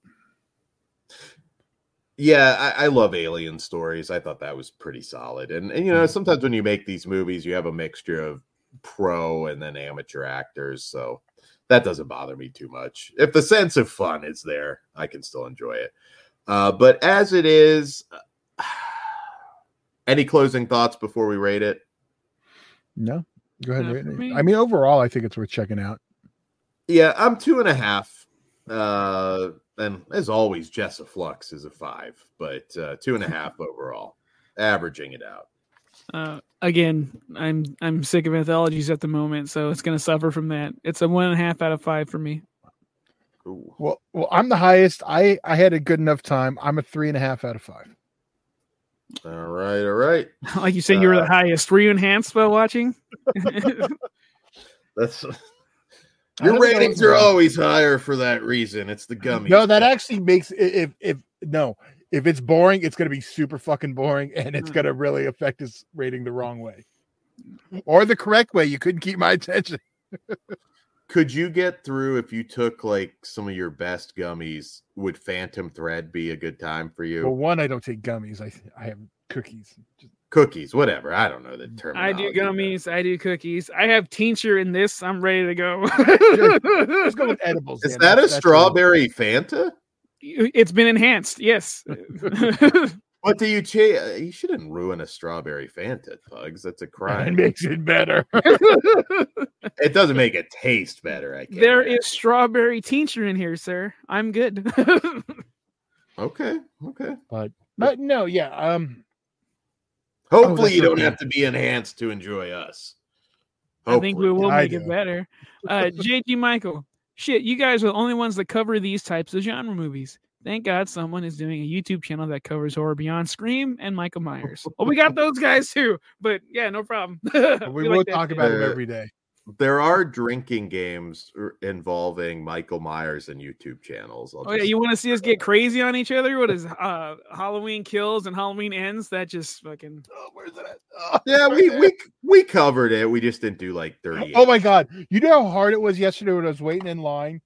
There was some kids in front of us, and he was talking to one of the other kids that worked at the theater, and they were talking about Halloween. He's like, and the kid who worked there was like, yeah, I only saw the first one. I heard the other two sucked. And then the other kid's like, oh, yeah, people didn't like him. He's like, but I like the second one. And I love Ends. I took everything to be like, yeah, but I didn't do it. No, you should enjoy him. This is why the AI is taking over. Because people like things you don't like, Dan. People are stupid, Ted. I co-sign that. That's undeniable. Indie Phantom, Halloween Ends commentary still needed. Did we not do that? We only did kills? Yeah, you did. You did a watch. No, we did not. You didn't tell us. We did not, Dan. You didn't on. No, we did not. You know what? I'm in for October. We'll do it on the 5-year anniversary. What's next year? 2? We got like 3 more. Can we just get it over with now? We'll see. I might need some of that strawberry Fanta to make that happen. Ugh. All right. So we'll do a live one when Dan's here. Oh, that's perfect. That's legit perfect. I got to see that fucking shit on the giant projector, Todd. That's going to make it even worse. Oh, I'm going to bring this. Corey's going to be in the room. We're going to have a live. You know what? I am glad The Rock stole Cody's main event. God. Oh, Cody, because he calls Corey Cody. Okay. That's right. That took me a second, dude. That was a hard one. I will get. Dad gets props for that one. Oh, okay, right there. So our next one, it's an anthology, but not. Kind of a different. No. Oh, it's got Lizzie Borden. It wasn't at the premiere. Yes, I was at the premiere. I was going to upload photos from it too. Oops. That's okay. We can do that on social media. I might be able to do it as we're talking. Yeah. All right. So this is from director Joe Castro, also Brinke Stevens and Matthew Vanaha. Terror Tunes 4. So in this film, anthology based on the original Terror Tunes featuring evil villains Dr. Carnage and Max Assassin. So our first story / credit sequence. Talk about, I can only imagine what a strawberry Fanta, whatever the fuck, would do to you watching the opening. We just have these bees that are mutating and taking over the earth. And it is insane. It felt like I took acid, and I know I did. Real quick, before I saw this movie, right before, I watched The Beekeeper, and it was freaking me out. That's what happened when the villains shoot like the beehives that he had. Hold my honey, I'm gonna fuck you guys up. You watch The Beekeeper with moms? I did. She got a lady boner for that guy. I was like, yeah, sure, I want to see that shit. I had a fucking ball with The Beekeeper. I want more. Yeah, this opening, we're just seeing these giant bees blowing up cities. They're shooting spores into Earth from space. It's wild, wild shit. If you've seen the other Terror Tunes movies, the first one's a little bit smaller, kind of a staple in the video store from brain damage. And then they got crazy after the first one. They got really crazy. And Joe directs, I know, the first segment, and it is just insane. I mean, we see that astronaut that mutates into a bee. Yeah. Really, really cool. Really, really cool. Obviously CG heavy because, you know, how the fuck do you do that? But there's a lot of great practical effects in here, too, and amazing masks. If you haven't dived into Terror Tunes. That fucking was it the astronaut with the weird face? Is it the same story? Shit, it's all rolling one right now. But the fucking blob guy with the weird face. Mm-hmm. That shit caught my interest. Like, that dude just looks weird. Looks like a fucking Bray Wyatt character that could have been. There's a lot of imagination, and I'm going to dive into it more, but I think this might be my favorite Terror Tunes. I really had a good time with it. And well, yes, you also have a lady boner for Brink too, so that doesn't hurt. I have a man boner for Brink Stevens. Damn it, he caught it. Thank you very much. Yes, she was one that, like, I could barely get words out, because I've loved her since I was a little kid. And she's like the nicest lady. Yes, and I'm going to just say to the chat, I did kind of want Beekeeper to be Jason Statham fighting mutated bees. When I saw that poster art, I'm like, please. Let's see where this franchise goes. Because right? if there's anything like the Fast and the Furious or John Wick, there's a good chance that's down the line, Dan. Fingers crossed. Just let him be his character from Transporter. Or High Voltage. You've never seen I call Caesar Transporter. I know. I didn't like Statham till later. Watch the first two. I like the Crank movies. Crank, that's High Voltage. That's Crank, the second one. Yeah. Okay. Yeah, Crank's the first two Transporters are really good. Is there more than two? I think there's three. Fox did two. Lionsgate did one. Oh, no, isn't there one? There's three with Jason Statham and then one with the new guy. Four, yeah. Which is I'm behind. So we also get one of the stories in here, Dr. Carnage Origins, and that kind of bleeds into a lot of past stuff, and as we go along to the end, there are some amazing creatures in here. There's a robot in this that looks as good as anything I've seen in like $100 million movie. It's insane how awesome some of these creatures look. And you'd expect that coming from Joe Castro.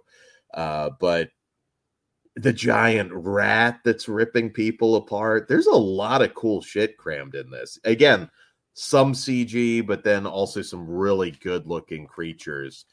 Practical creatures thrown in there.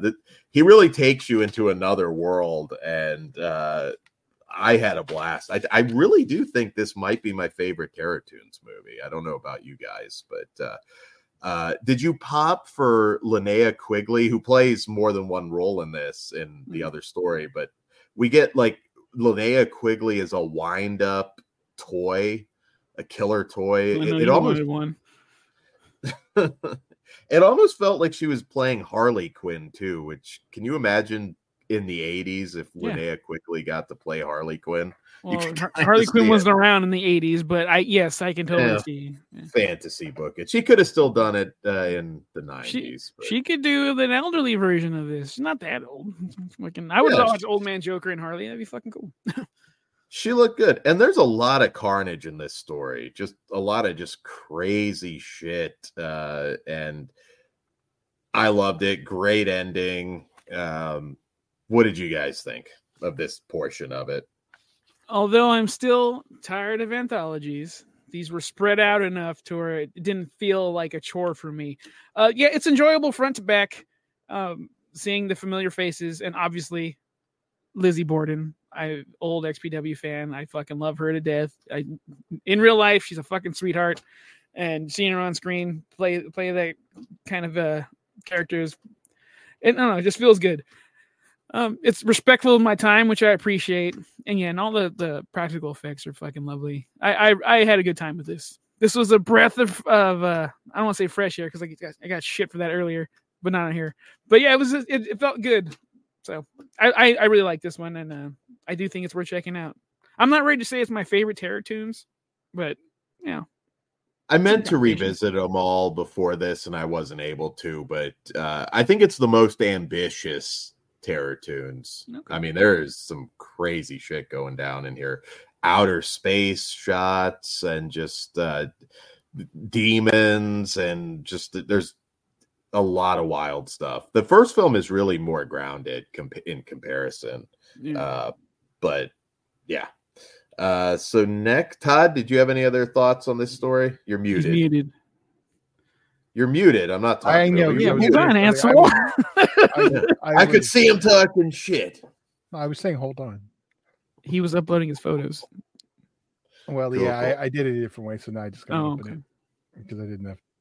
But I that doesn't mean just sit in silence and while I'm doing it, Dan. That means continue talking. Okay, I thought you were ready. I said I'm doing it.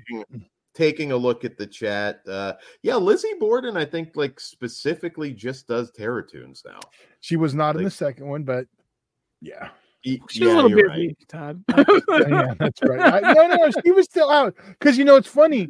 The year, because I bought the DVD from Joe Castro at the convention when it was first, you know, came out. But it was the same year I ran into Rob and Lizzie there for Devil's Rejects, because they were there waiting to see the other Rob.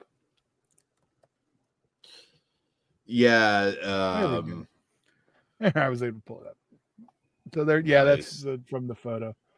So a couple of years ago now, right? Yeah, it was November 22. Okay, yeah. Oh no, it's not that long, I guess. What about a year? No. Yeah, not for an indie. Right. You can go up there and get a selfie, Todd? Yeah.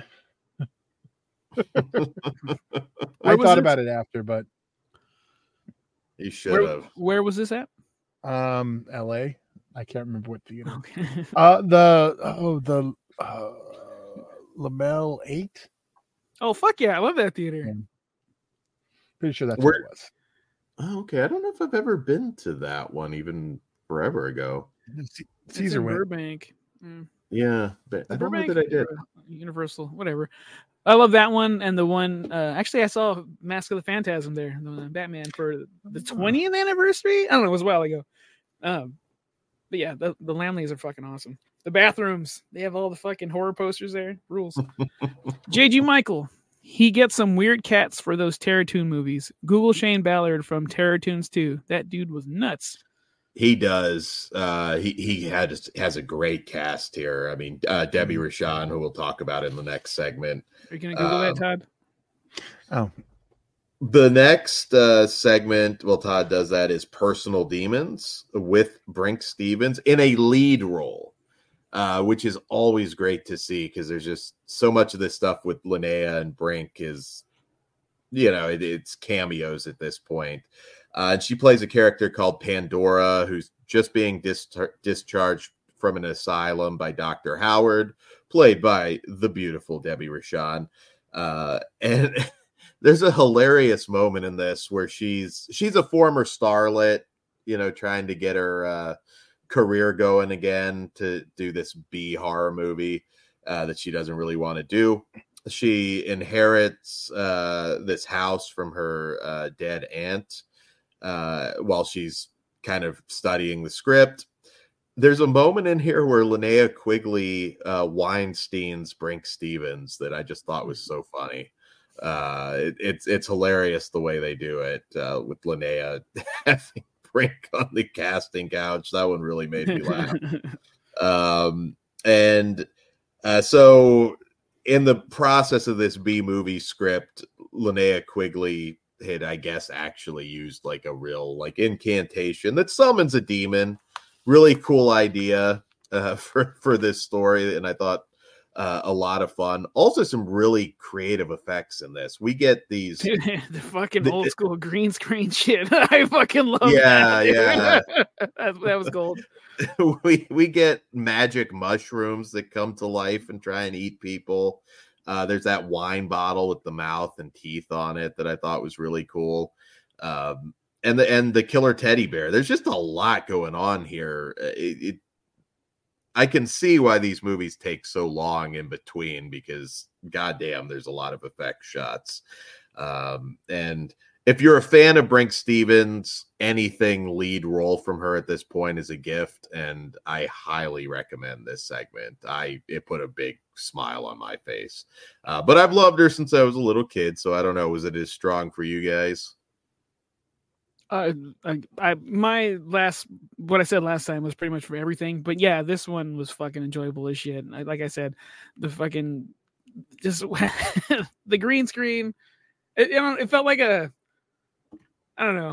funny Zack Snyder world, but like old school. Mm-hmm. So it was like cartoony, like Roger Rabbit maybe.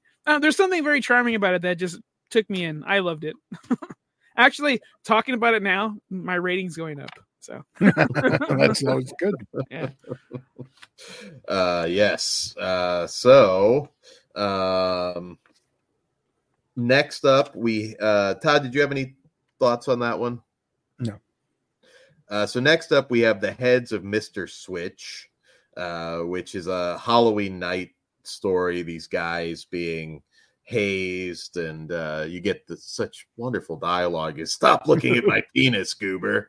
And this is where we get Lizzie Borden, who is summoned to help them lose their virginity. And this is another wild one. Hey, we talk a lot about boobs on this show, but there are some naked dudes in here too. So for the ladies, hey, my fucking I voted a male for best sex scene this past year, so I'm progressive as fuck. I believe that was best nudity. Whatever. What'd I say? Best slog for Bugs Dread. Have you seen Saltburn yet, Todd? Not yet. Oh, God.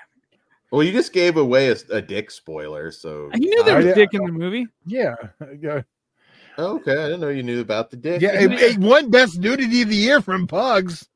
Okay. And then as soon as you see it, I got to let you know what I wanted to compare it to on the show, but I couldn't because you hadn't seen it yet. Well, you're going to love it. Off the subject of dicks. One thing I loved about this segment is the demon candy corn creature. That's what it was. Yeah. It was a demon candy. I've never seen a demon candy corn in a movie before. I really like that. I thought that was hilarious. Where else are you going to see a demon candy corn decapitating a guy? And I like that the candy corn kind of looked like Butterball from Hellraiser. It had that look. It was really cool. I hope he makes merch. I would love a demon candy corn prop. I would also buy this one. Kicks the shit out of the candy corn movie. I know we're friends with those people, but come on. This is way cooler. Yeah, I wasn't a big fan of the candy corn movie. Would have worked with this character, though. Right. Again, lots of crazy shit. We get this sort of vagina-like dick monster. The circus cannon head thing. Really, and Lizzie gets to shoot titty missiles, so... There you go. Old school XPW fans. You got to check it out now for that. I thought this had some good practical gore again, mixed in with the CG.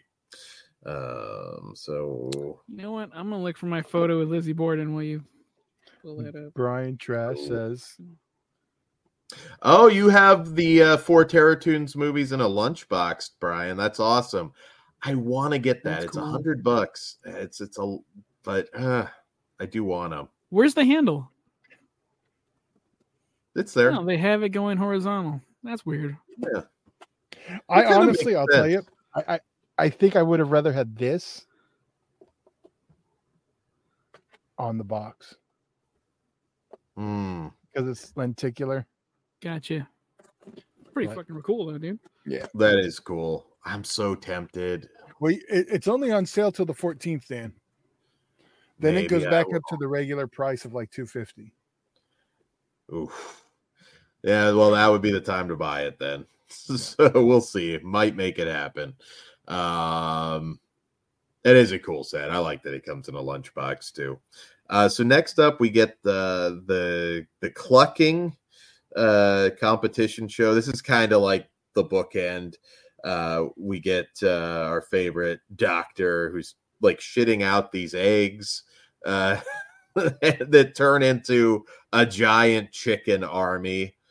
We do get a rooster kaiju in this story. Krueger's not here tonight, but actually, I don't want to say he'd like this. He wouldn't like it, but he'd appreciate some of it. He'd appreciate some of it, at least, I think. And yeah, I mean, it's a rooster kaiju story. Again, where are you going to get that?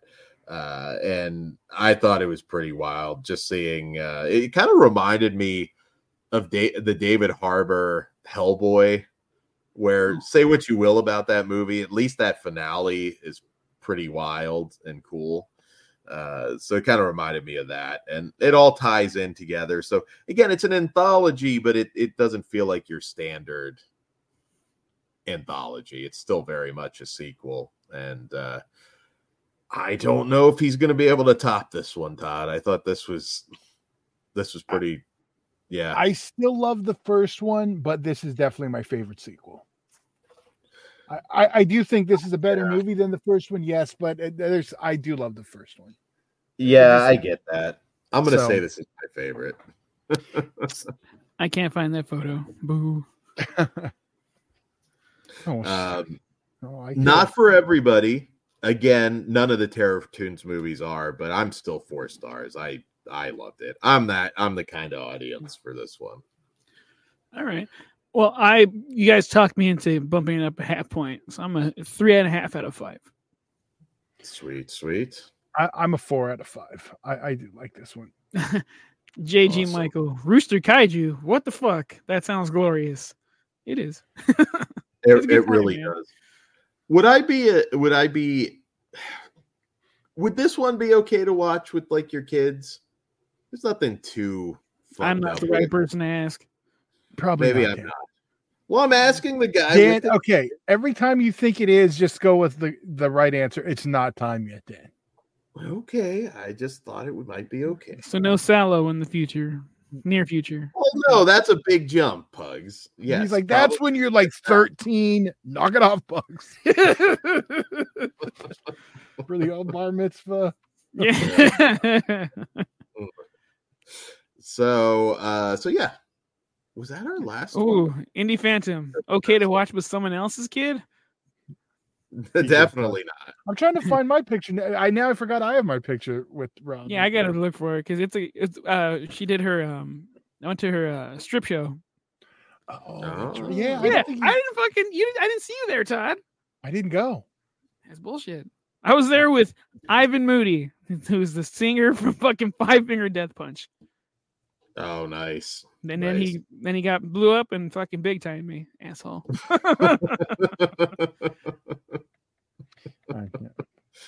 I wish I had pictures of like the old XPW. Oh, dude, my fucking head's resting right on her fucking boob. It's fucking great. I never like met anybody though. That's the thing. I mean, I thought I had some physical photos that I just snapped. I do. You know. I have some right in here. I'll have to pull them out next time. They're just, everyone looks so small. I never even care. They're not that good. I mean, I was still ringside, but they don't look like we didn't have a fucking Zoom on our old phone. Yeah, this shit. Is that. Yeah, right. Yeah, a lot of it. I remember whining that shit at the show, dude. I remember I never had really good seats to the old XPW shows, so I wasn't like right. Well, they didn't want you on camera. Fuck you, Dad. How come I can't find the one picture I want to? I got it. I thought it was on my fucking desktop. You know, it's funny. I didn't realize it, you know, because it had been years at that point. XPW was still years away from coming back.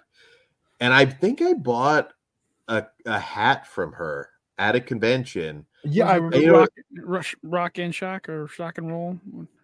I don't remember which one. Per company. Yeah. Oh, I thought you were saying the Rock and Shock convention. No. Every year I tell Dan to look for it. He'd never see her. But yeah, I remember that year. Then he ended up buying one of her hats. Didn't even realize it was her. So I'm sitting there, and I think her hair was different. Good. Oh, sweet. I'm sending it to you, Todd. All right. Well, while you do that, I'll keep talking while you're doing that. And, you know, you get that feeling like you know somebody. But it was passing. I just bought the hat, and I think later that day it hit me. That's Lizzie fucking Borden. Yeah. Goddamn. And I wasn't able to get back at that point. I think it was like Sunday or the last day at the convention. So that it clicked after you met her? Not. Yeah. It clicked like after, because I kept thinking, where have I seen this girl? I was like, okay, it's nobody I dated. It's nobody. Okay, Dan. It could have been. Okay, me and you, Jack, but it was nobody. It wasn't like some cousin or something. I wouldn't. Who the fuck is it? And I would have gone back and asked, but again, Sunday, by the time I did, they were gone. So yeah. So I'd like to, if they're at a convention, which, by the way, for you guys, I am going to be at the Nashville. Okay, I'm going to say this wrong because I've never been to this one before. The Full Moon Horror Tattoo and Horror Convention. It's not Full Moon, but in Nashville at the end of March. So if you're going to that, you see us, say hi. You going to get a tattoo, Dan? Maybe. It's been talked about. I might get one. Oh, you're finally getting the family crest. Good job. Well, they would know how to do a proper horror one. I'm so like, I feel like if I go to some random tattoo parlor and I ask for the Cenobites, I'm going to look and it's like, that looks more like Frasier than Butterball. Fucking take your time, pick your artist, pay the amount. It's on your body for a good amount of time. Look at their book. See what their style is. You don't want a cartoonist doing you a photorealistic, and that's what you're going to want. You're going to want photorealistic. I know that. As close to it as humanly possible. There's a fucking dude up in Canada that fucking badass.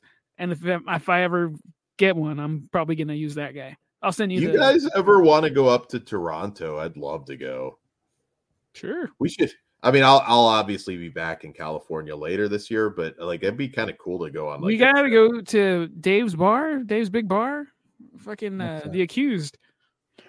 Oh, is that still up? Yeah, Pug, you're gonna get us kicked out of that goddamn thing. I know, because if there's a pinball machine there, it's like, why is that man humping our pinball machine? 1, 2, 3, 4, pump that pussy till it's over. That in the Rob Black documentary that gets a shout out. Oh fuck! I forgot to watch that. Mm-hmm. Well, I know what I'm doing. Yeah. Your after show special. I would love to go back to the Canadian side of Niagara Falls if you guys are ever down. I think it'd be fun. Sure. It's. The U.S. side is fine, but all the cool shit is on the Canadian side. Traitor. I sent the photo, Todd. Did you get it? I'm doing it right now. Oh, okay. I couldn't find mine. I don't know where the heck I put it. Yeah, that was my fan expo days. That last one I went, well, no, I think I was at one after, but they had like Toby Hooper, Wes Craven, Brad Dourif, but then they also had like Buzz Aldrin was there, Edward James Olmos. Yeah, Buzz fucking Aldrin was there. That's kind of cool, dude. I would have been more excited to meet him. My mom had a funny moment with Edward James Olmos because she was tired. She like fell asleep. It's one of the bigger like convention center things, and she fell asleep. And like Edward James Olmos just like sat down next to her and was just like tapping her on the shoulder, like rough day. And he like just sat and talked. She had a random conversation with Edward James Olmos. And, that's cool. He was complaining about filming on Battlestar Galactica and how he'd fall asleep all the time in between. Happy man. Yeah. Blast from the past. Yeah. Oh my God, look at the red fishnets. What a weirdo. It's funny. I think I got my wife the same top. All right, now I'm going to look for mine. Did I leave it up long enough? Yeah, I'm cool. Old school. Yeah. We also went to a Terror Threads. The company's no longer no longer available. Yeah, there you go. Jesus, what's wrong with me? I haven't even started drinking my shit. We're looking at the Lizzie picture. That's true. That was a good time. But my Rex, who we've mentioned on the show, he had her on his shoulders when we were walking out to the band. I think it was Ricketts, who was no longer around too. Yeah, we had a good time. Yeah, Andy, we could meet up with you down there somewhere if you're in Niagara Falls. Fuck yeah. Oh, careful there, Pugs. Oh, I'm gonna push Dan. Oh, you know what? We'll take separate cars. You got to ride the mist ride. That's the same in the U.S. and the Canadian. That's the boat thing, right? Maid of the Mist or whatever they call it. Yeah, it is actually pretty cool.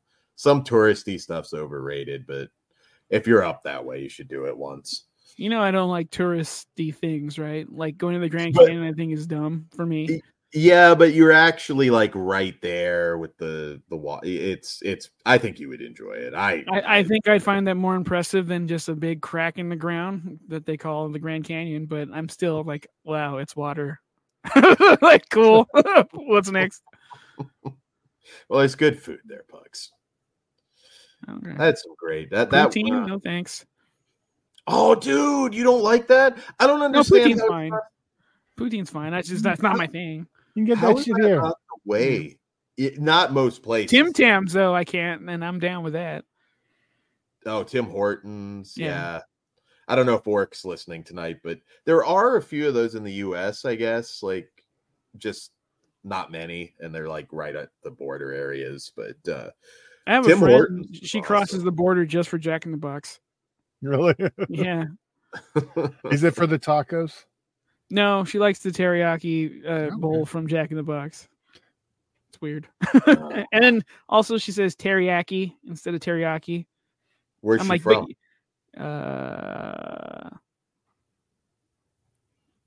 can't remember. This side of West Coast of Canada. What's the big city?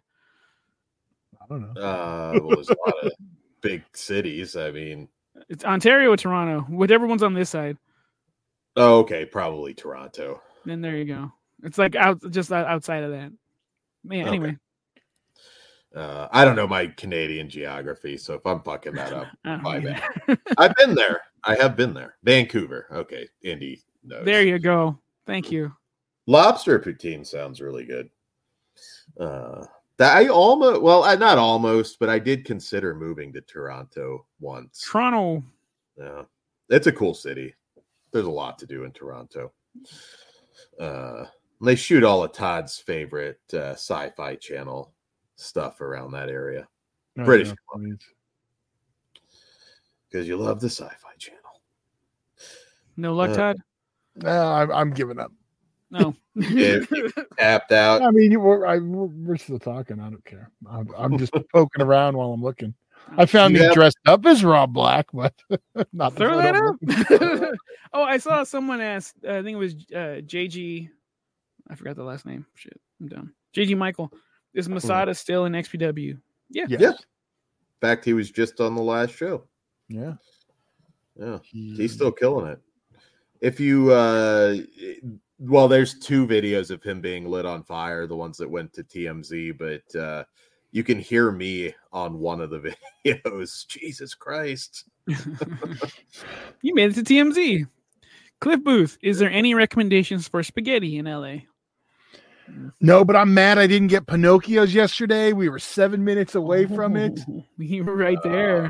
And we got there. We didn't have enough time. And then I was like, well, we'll get it after. I forgot it closes like 8:30. You know what? In fairness, you weren't that close to Pinocchio's. 7 minutes. That's not that close. It's close enough, but 7 minutes away. It's the opposite direction than where you were going. Did we do Pinocchio's last time I was down there? You might have to add that. Did you get gelato? I don't think we did Pinocchio's. I think we might have one time. I would have fought to go to Porto's across the street. I got a Porto's right here, though. That's a Portillo's. No, I have a Porto's right here. Porto's up there too. Oh, right across. Shit. Right, you right motherfucker! You get fucking potato balls. Dude, I've never even had it. Oh wow! You live there and you have a guava smoothie. No cream for me, but it's, what do you mean? Todd, next time we're going. Remember that, Pugs. Shamrock Shake is back, though. That's fine, but it's not a guava smoothie because that's I'll probably take the whipped cream though with it. Maybe I don't know. I guess. Dude, I'm a fat fuck. I'll get 2 or 3 and one for later. I'll do that shit. It's so good.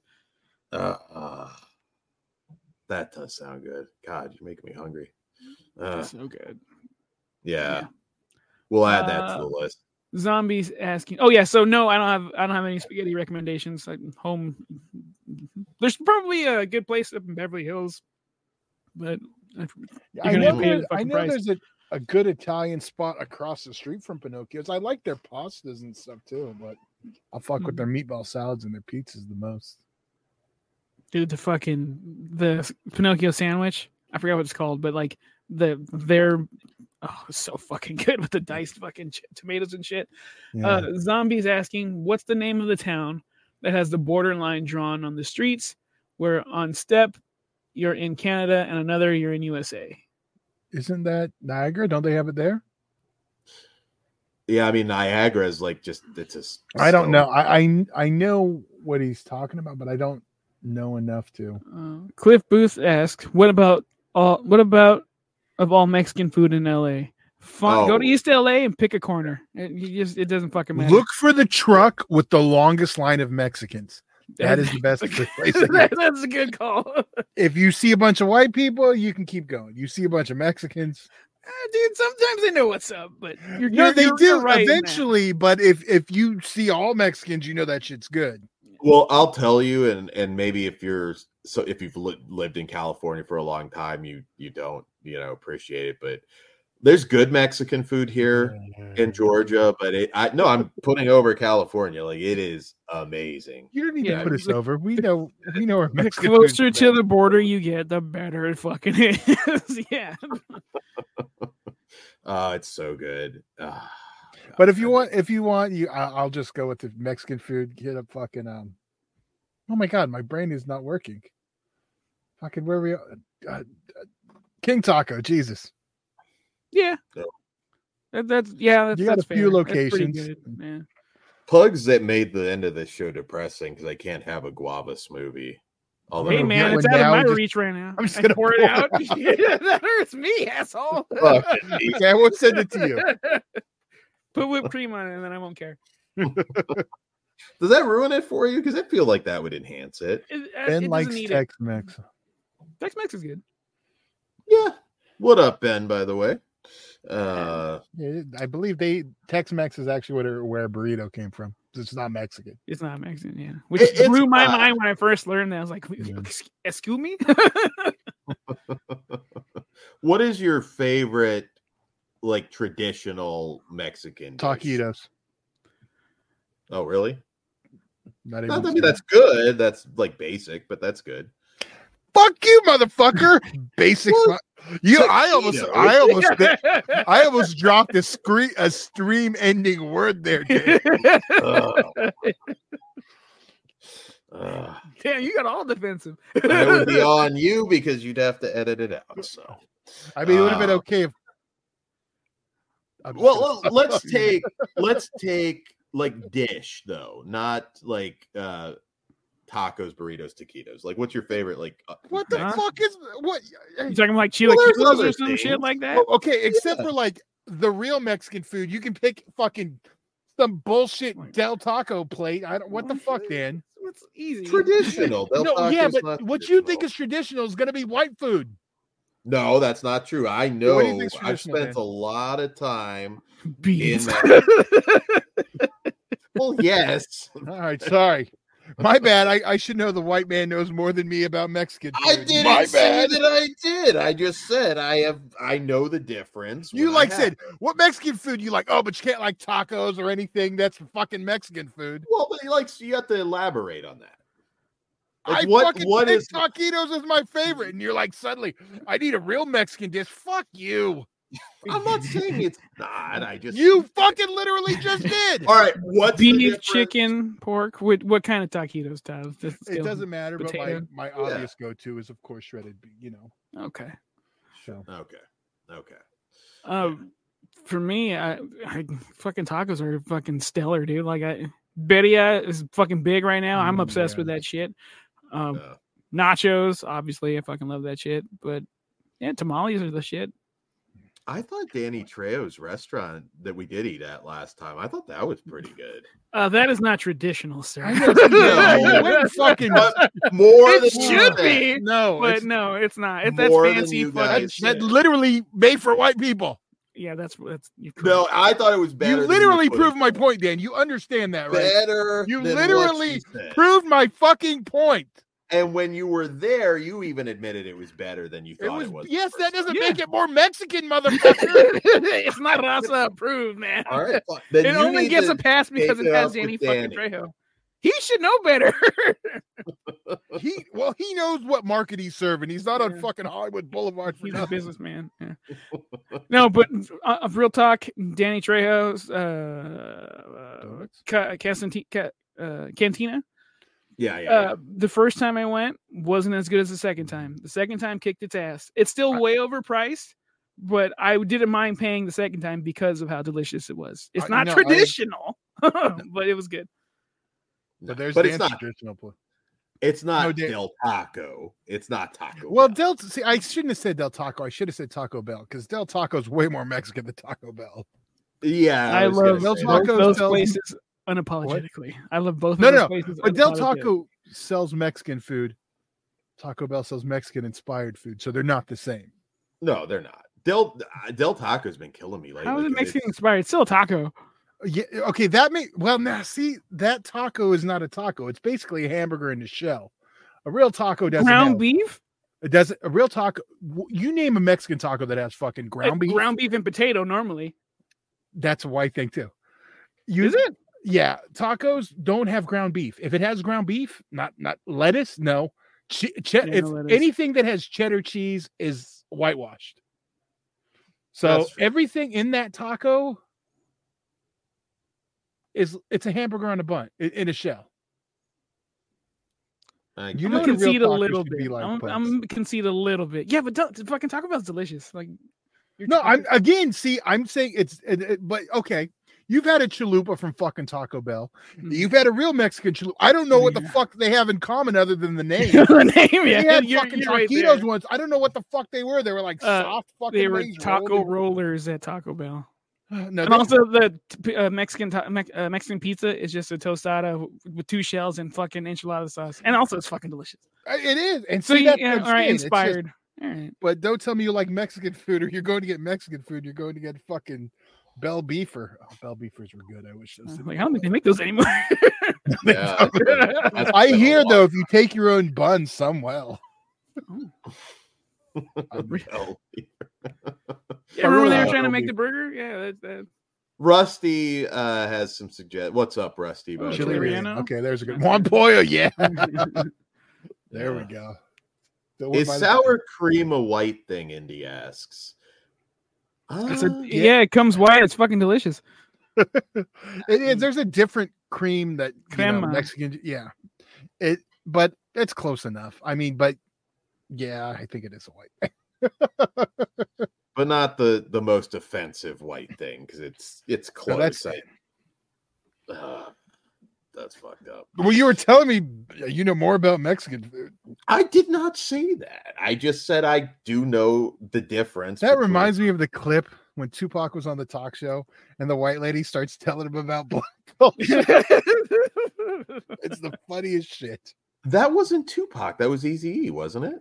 No. You're thinking of the other clip from the other program where she says straight, she's like, well, why do you call yourself what they already are. You guys say it in your song.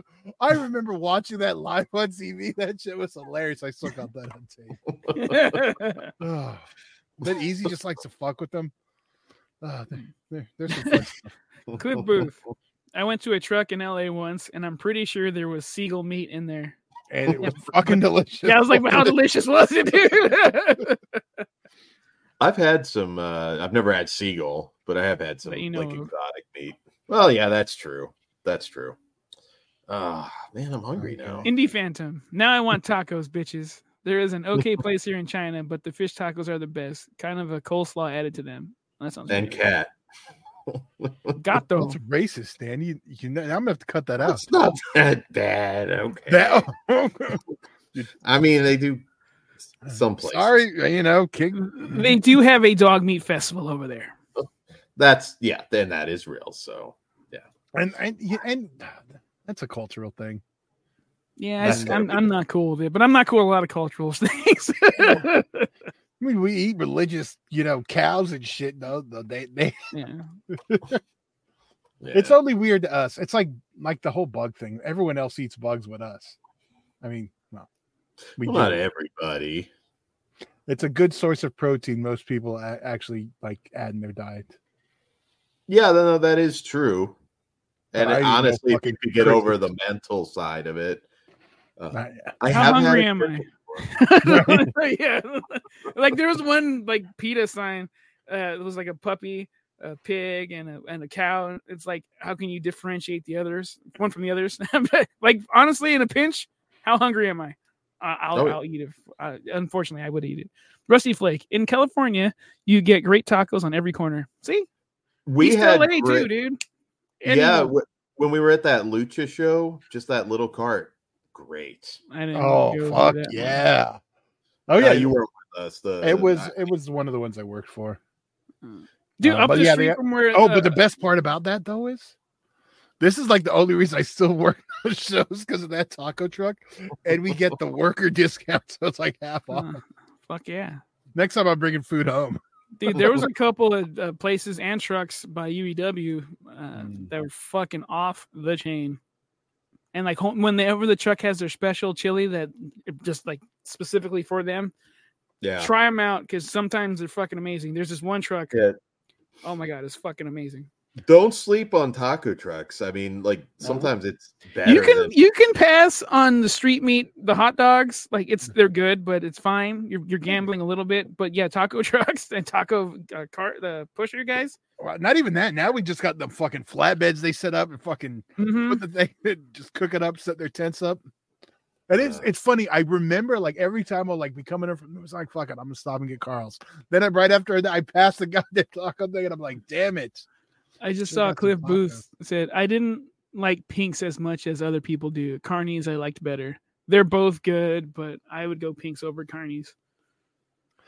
I get the hamburgers at Pink's, so those were delicious.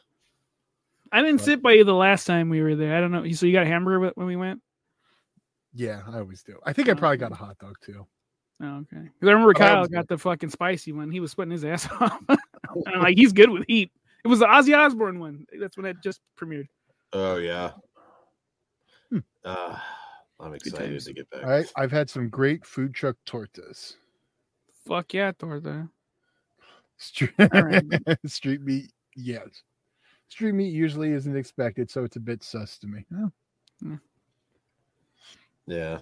If the older the lady is that's clicking her tongs, the more I trust for some reason. She's got that Abuelita vibe. Are you guys fans of Indian food? No, probably not, because I was gonna say we never went to one out that way. My stomach's pretty racist. One eats like two kinds of foods. I'm an Indian and Pakistani food I love, but I will say there you have to get used to it. Sometimes it's not that it's any more spicy necessarily than Mexican food. It's a different spice palette. It hits you differently. It's different. It also comes out in your pores. Like it's. Yeah, I'm okay with it. I like it. Not my thing. I love it. Right. I'm hungry now, and I can't have a goddamn guava smoothie. You've depressed me. I'm going to get one just to pour it out. And then we go to Portillo's just the pistol. Dude, that we need to make a twofer. I've been feeded for that though. Is it time to watch Congo yet? I have an Indian Pakistani buffet not too far from me, actually, Indy. It's really, really good. Small, but again, authentic. It's a Pakistani family that owns it. There are blueprints on the wall, like the traits. No, I won't do it. There's this one place by the pad. I've been getting a little adventurous. Maybe I'll try it out. It's what is it? It's Mexican food, and then they also have shit. What's the other one? The other brown one.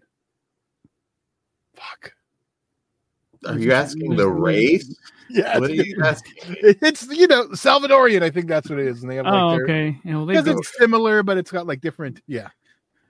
I think it's, or is it Puerto Rico? I don't know. Some other brown. By the house. I had some good food in Puerto Rico and Jamaica. We went off the beaten path in Jamaica, and I had some good shit. Some there's you can get Jamaica. You get some good shit off the beaten path in Jamaica. Okay, my Belizean is my other half, and dude, oxtail and rice and beans. But it's I forgot what the actual term's called, but it's kidney beans and the rice. I will fucking murder that shit. There's a Cuban style one. There's a Jamaican style one. They're all kind of similar. I will lick the fucking bowl clean, dude. It's so good. Red beans and rice, just in general. I mean, so good. How do we get on this? We did 40 minutes on food. What? You got the Food Channel bonus episode, but we didn't really should say that. You got this. Fucking, we know what's up. That's when I was going to a bunch of different. Countries at that point, and I was like, I want to bring home smut from each one. And the driver that I had in Jamaica was so cool. He was just, I was trying to without going out and saying the P word, I was like, where is there any adult things where I can get adult gifts? And he didn't quite understand. That's you're the Thanos of porn. I just wanted to bring it. I wanted to bring it back, just something. I respect that, Dan. That's actually pretty cool. He wanted sex tours legal in that country. With my poker group, I was just like, where do I go? And he didn't quite get it and then he's like, and then he's like, it clicks, and he's just like, oh, you mean dildos, man? And I was just well, not dildos, but yeah, some smut, and then I got to go to a smutty shop in Jamaica, which I thought was really cool. And it's funny, you go a big in black dildo. No, I did not. But so when you go in, one of the first things you see, on it's this wood carved statue. I don't know what of, but it's got this 30 inch phallus on it. And I was like, I don't know what the fuck that is. That ain't going into a human woman, I don't think. But I've seen some videos where I didn't think things would fit, and they do. So. Shout out Caitlin Katsaros and the famous one. She looked like Jim Henson. You can see the fucking things in her stomach. What the fuck is? Oh, Hot Kinky Joe. That's that bitch. You guys can Google it if you're of age. This guy was so cool. He was talking about, he drove Cedric the Entertainer, who has I think a house out there or something, and he took us to some of these hangouts that they went to. And oh, dude, if you ever go off the beaten path, which is Jamaica's, I thought it was great. It just, the people were awesome. Off the beaten path, though. Don't stick to the touristy places. What'd you find? I was still looking for the picture. I'll show you. You'll know what I found from my reaction. Why I reacted. There we go. Yeah, let's see. XPW. Oh, I saw Caesar's Extra Friend. It's looking extra big there. Supreme. But yes, there we go. Okay. And that was during Supreme's Hall of Fame induction. Yes, that was fucking cool. Yes. That's awesome. I never saw that photo, I don't think. Really? Sage there in the corner. Mm-hmm. Yeah, I don't think I've ever seen that photo. That's really cool. I was glad I got to meet him and actually talk to him. This is as close as you guys are getting me dressed as Rob Black. That's all. I don't remember this photo being taken. I don't remember anything about it. Was this Hellbound? This is Hellbound. Yeah, okay. That wasn't the one that I was at. Exactly. No. This is what I was at. He went full. That's where the term came. You do look like you're in outer space. Thank God. There's a picture. I haven't brought this up to Rob. I don't know if he knows because I was so drunk the first time I met him. And it's weird. Like I'm not wearing the fucking costume, and I took my picture with him. Oh, was this when he was working UEW, or was this? Yes. Okay. Hellbound to Hellraiser 2. No indie fan. It was a wrestling show. UEW Hellbound. Yeah. No, it wasn't Hellbound. It was CCW where the light tube on Kruger. Oh yeah, that was Crimson Cup 2. Yeah. I still feel bad about that because I wasn't expecting JD to come up and I wasn't prepared. So luckily Kruger wasn't hurt too bad. So you fucking love the thing. He did. In spite of my assistance in breaking a light tube on his balls, he still soldiered on and he won the whole damn thing. So, so gentlemen, it's been awesome talking food with you. We hope all you guys enjoyed the Food Network bonus. Started working on my Fanta. I'll be feeling good in about 40 minutes. About to. I just want to eat something. I do want to eat something. That's why I'm rapping. Not a guava smoothie, though. But anyways, patreon.com/fleshwoundfeatures. It all starts at just $1. When I get down to California later this year, maybe I'll just have the guava smoothie stream. I will join you in that. You guys can Uber there. It's fucked up, Dodd. Dan's Cabana. We'll do it like old school. I don't know if I like that name. We can. Yeah, you don't see. This is why I can't with Dan. Why does everything got to get named after him? It's a segment. I'm the one enjoying the guava smoothie that you made fun of. So I'm not there. Yeah, exactly. Well. Oh well. Hopefully you're there for that. Yeah. It doesn't matter if I am though. I got you. Pugs Cabana. I don't want a cabana. I don't need the glory of the cabana. It's fine. I just want the guava fucking smoothie. But anyways, Dan's on camp. That note, that's what I want. Camp Dan. On that note, guys, be sure to join our Discord as well. There's a lot of food stuff in the Discord, so if you like food, that's free. Check that out. patreon.com/fleshwoundfeatures. That all starts at just $1 and we appreciate it. If you are a patron, it definitely helps. And you can almost all of the femme fatales are up, but there's still more coming.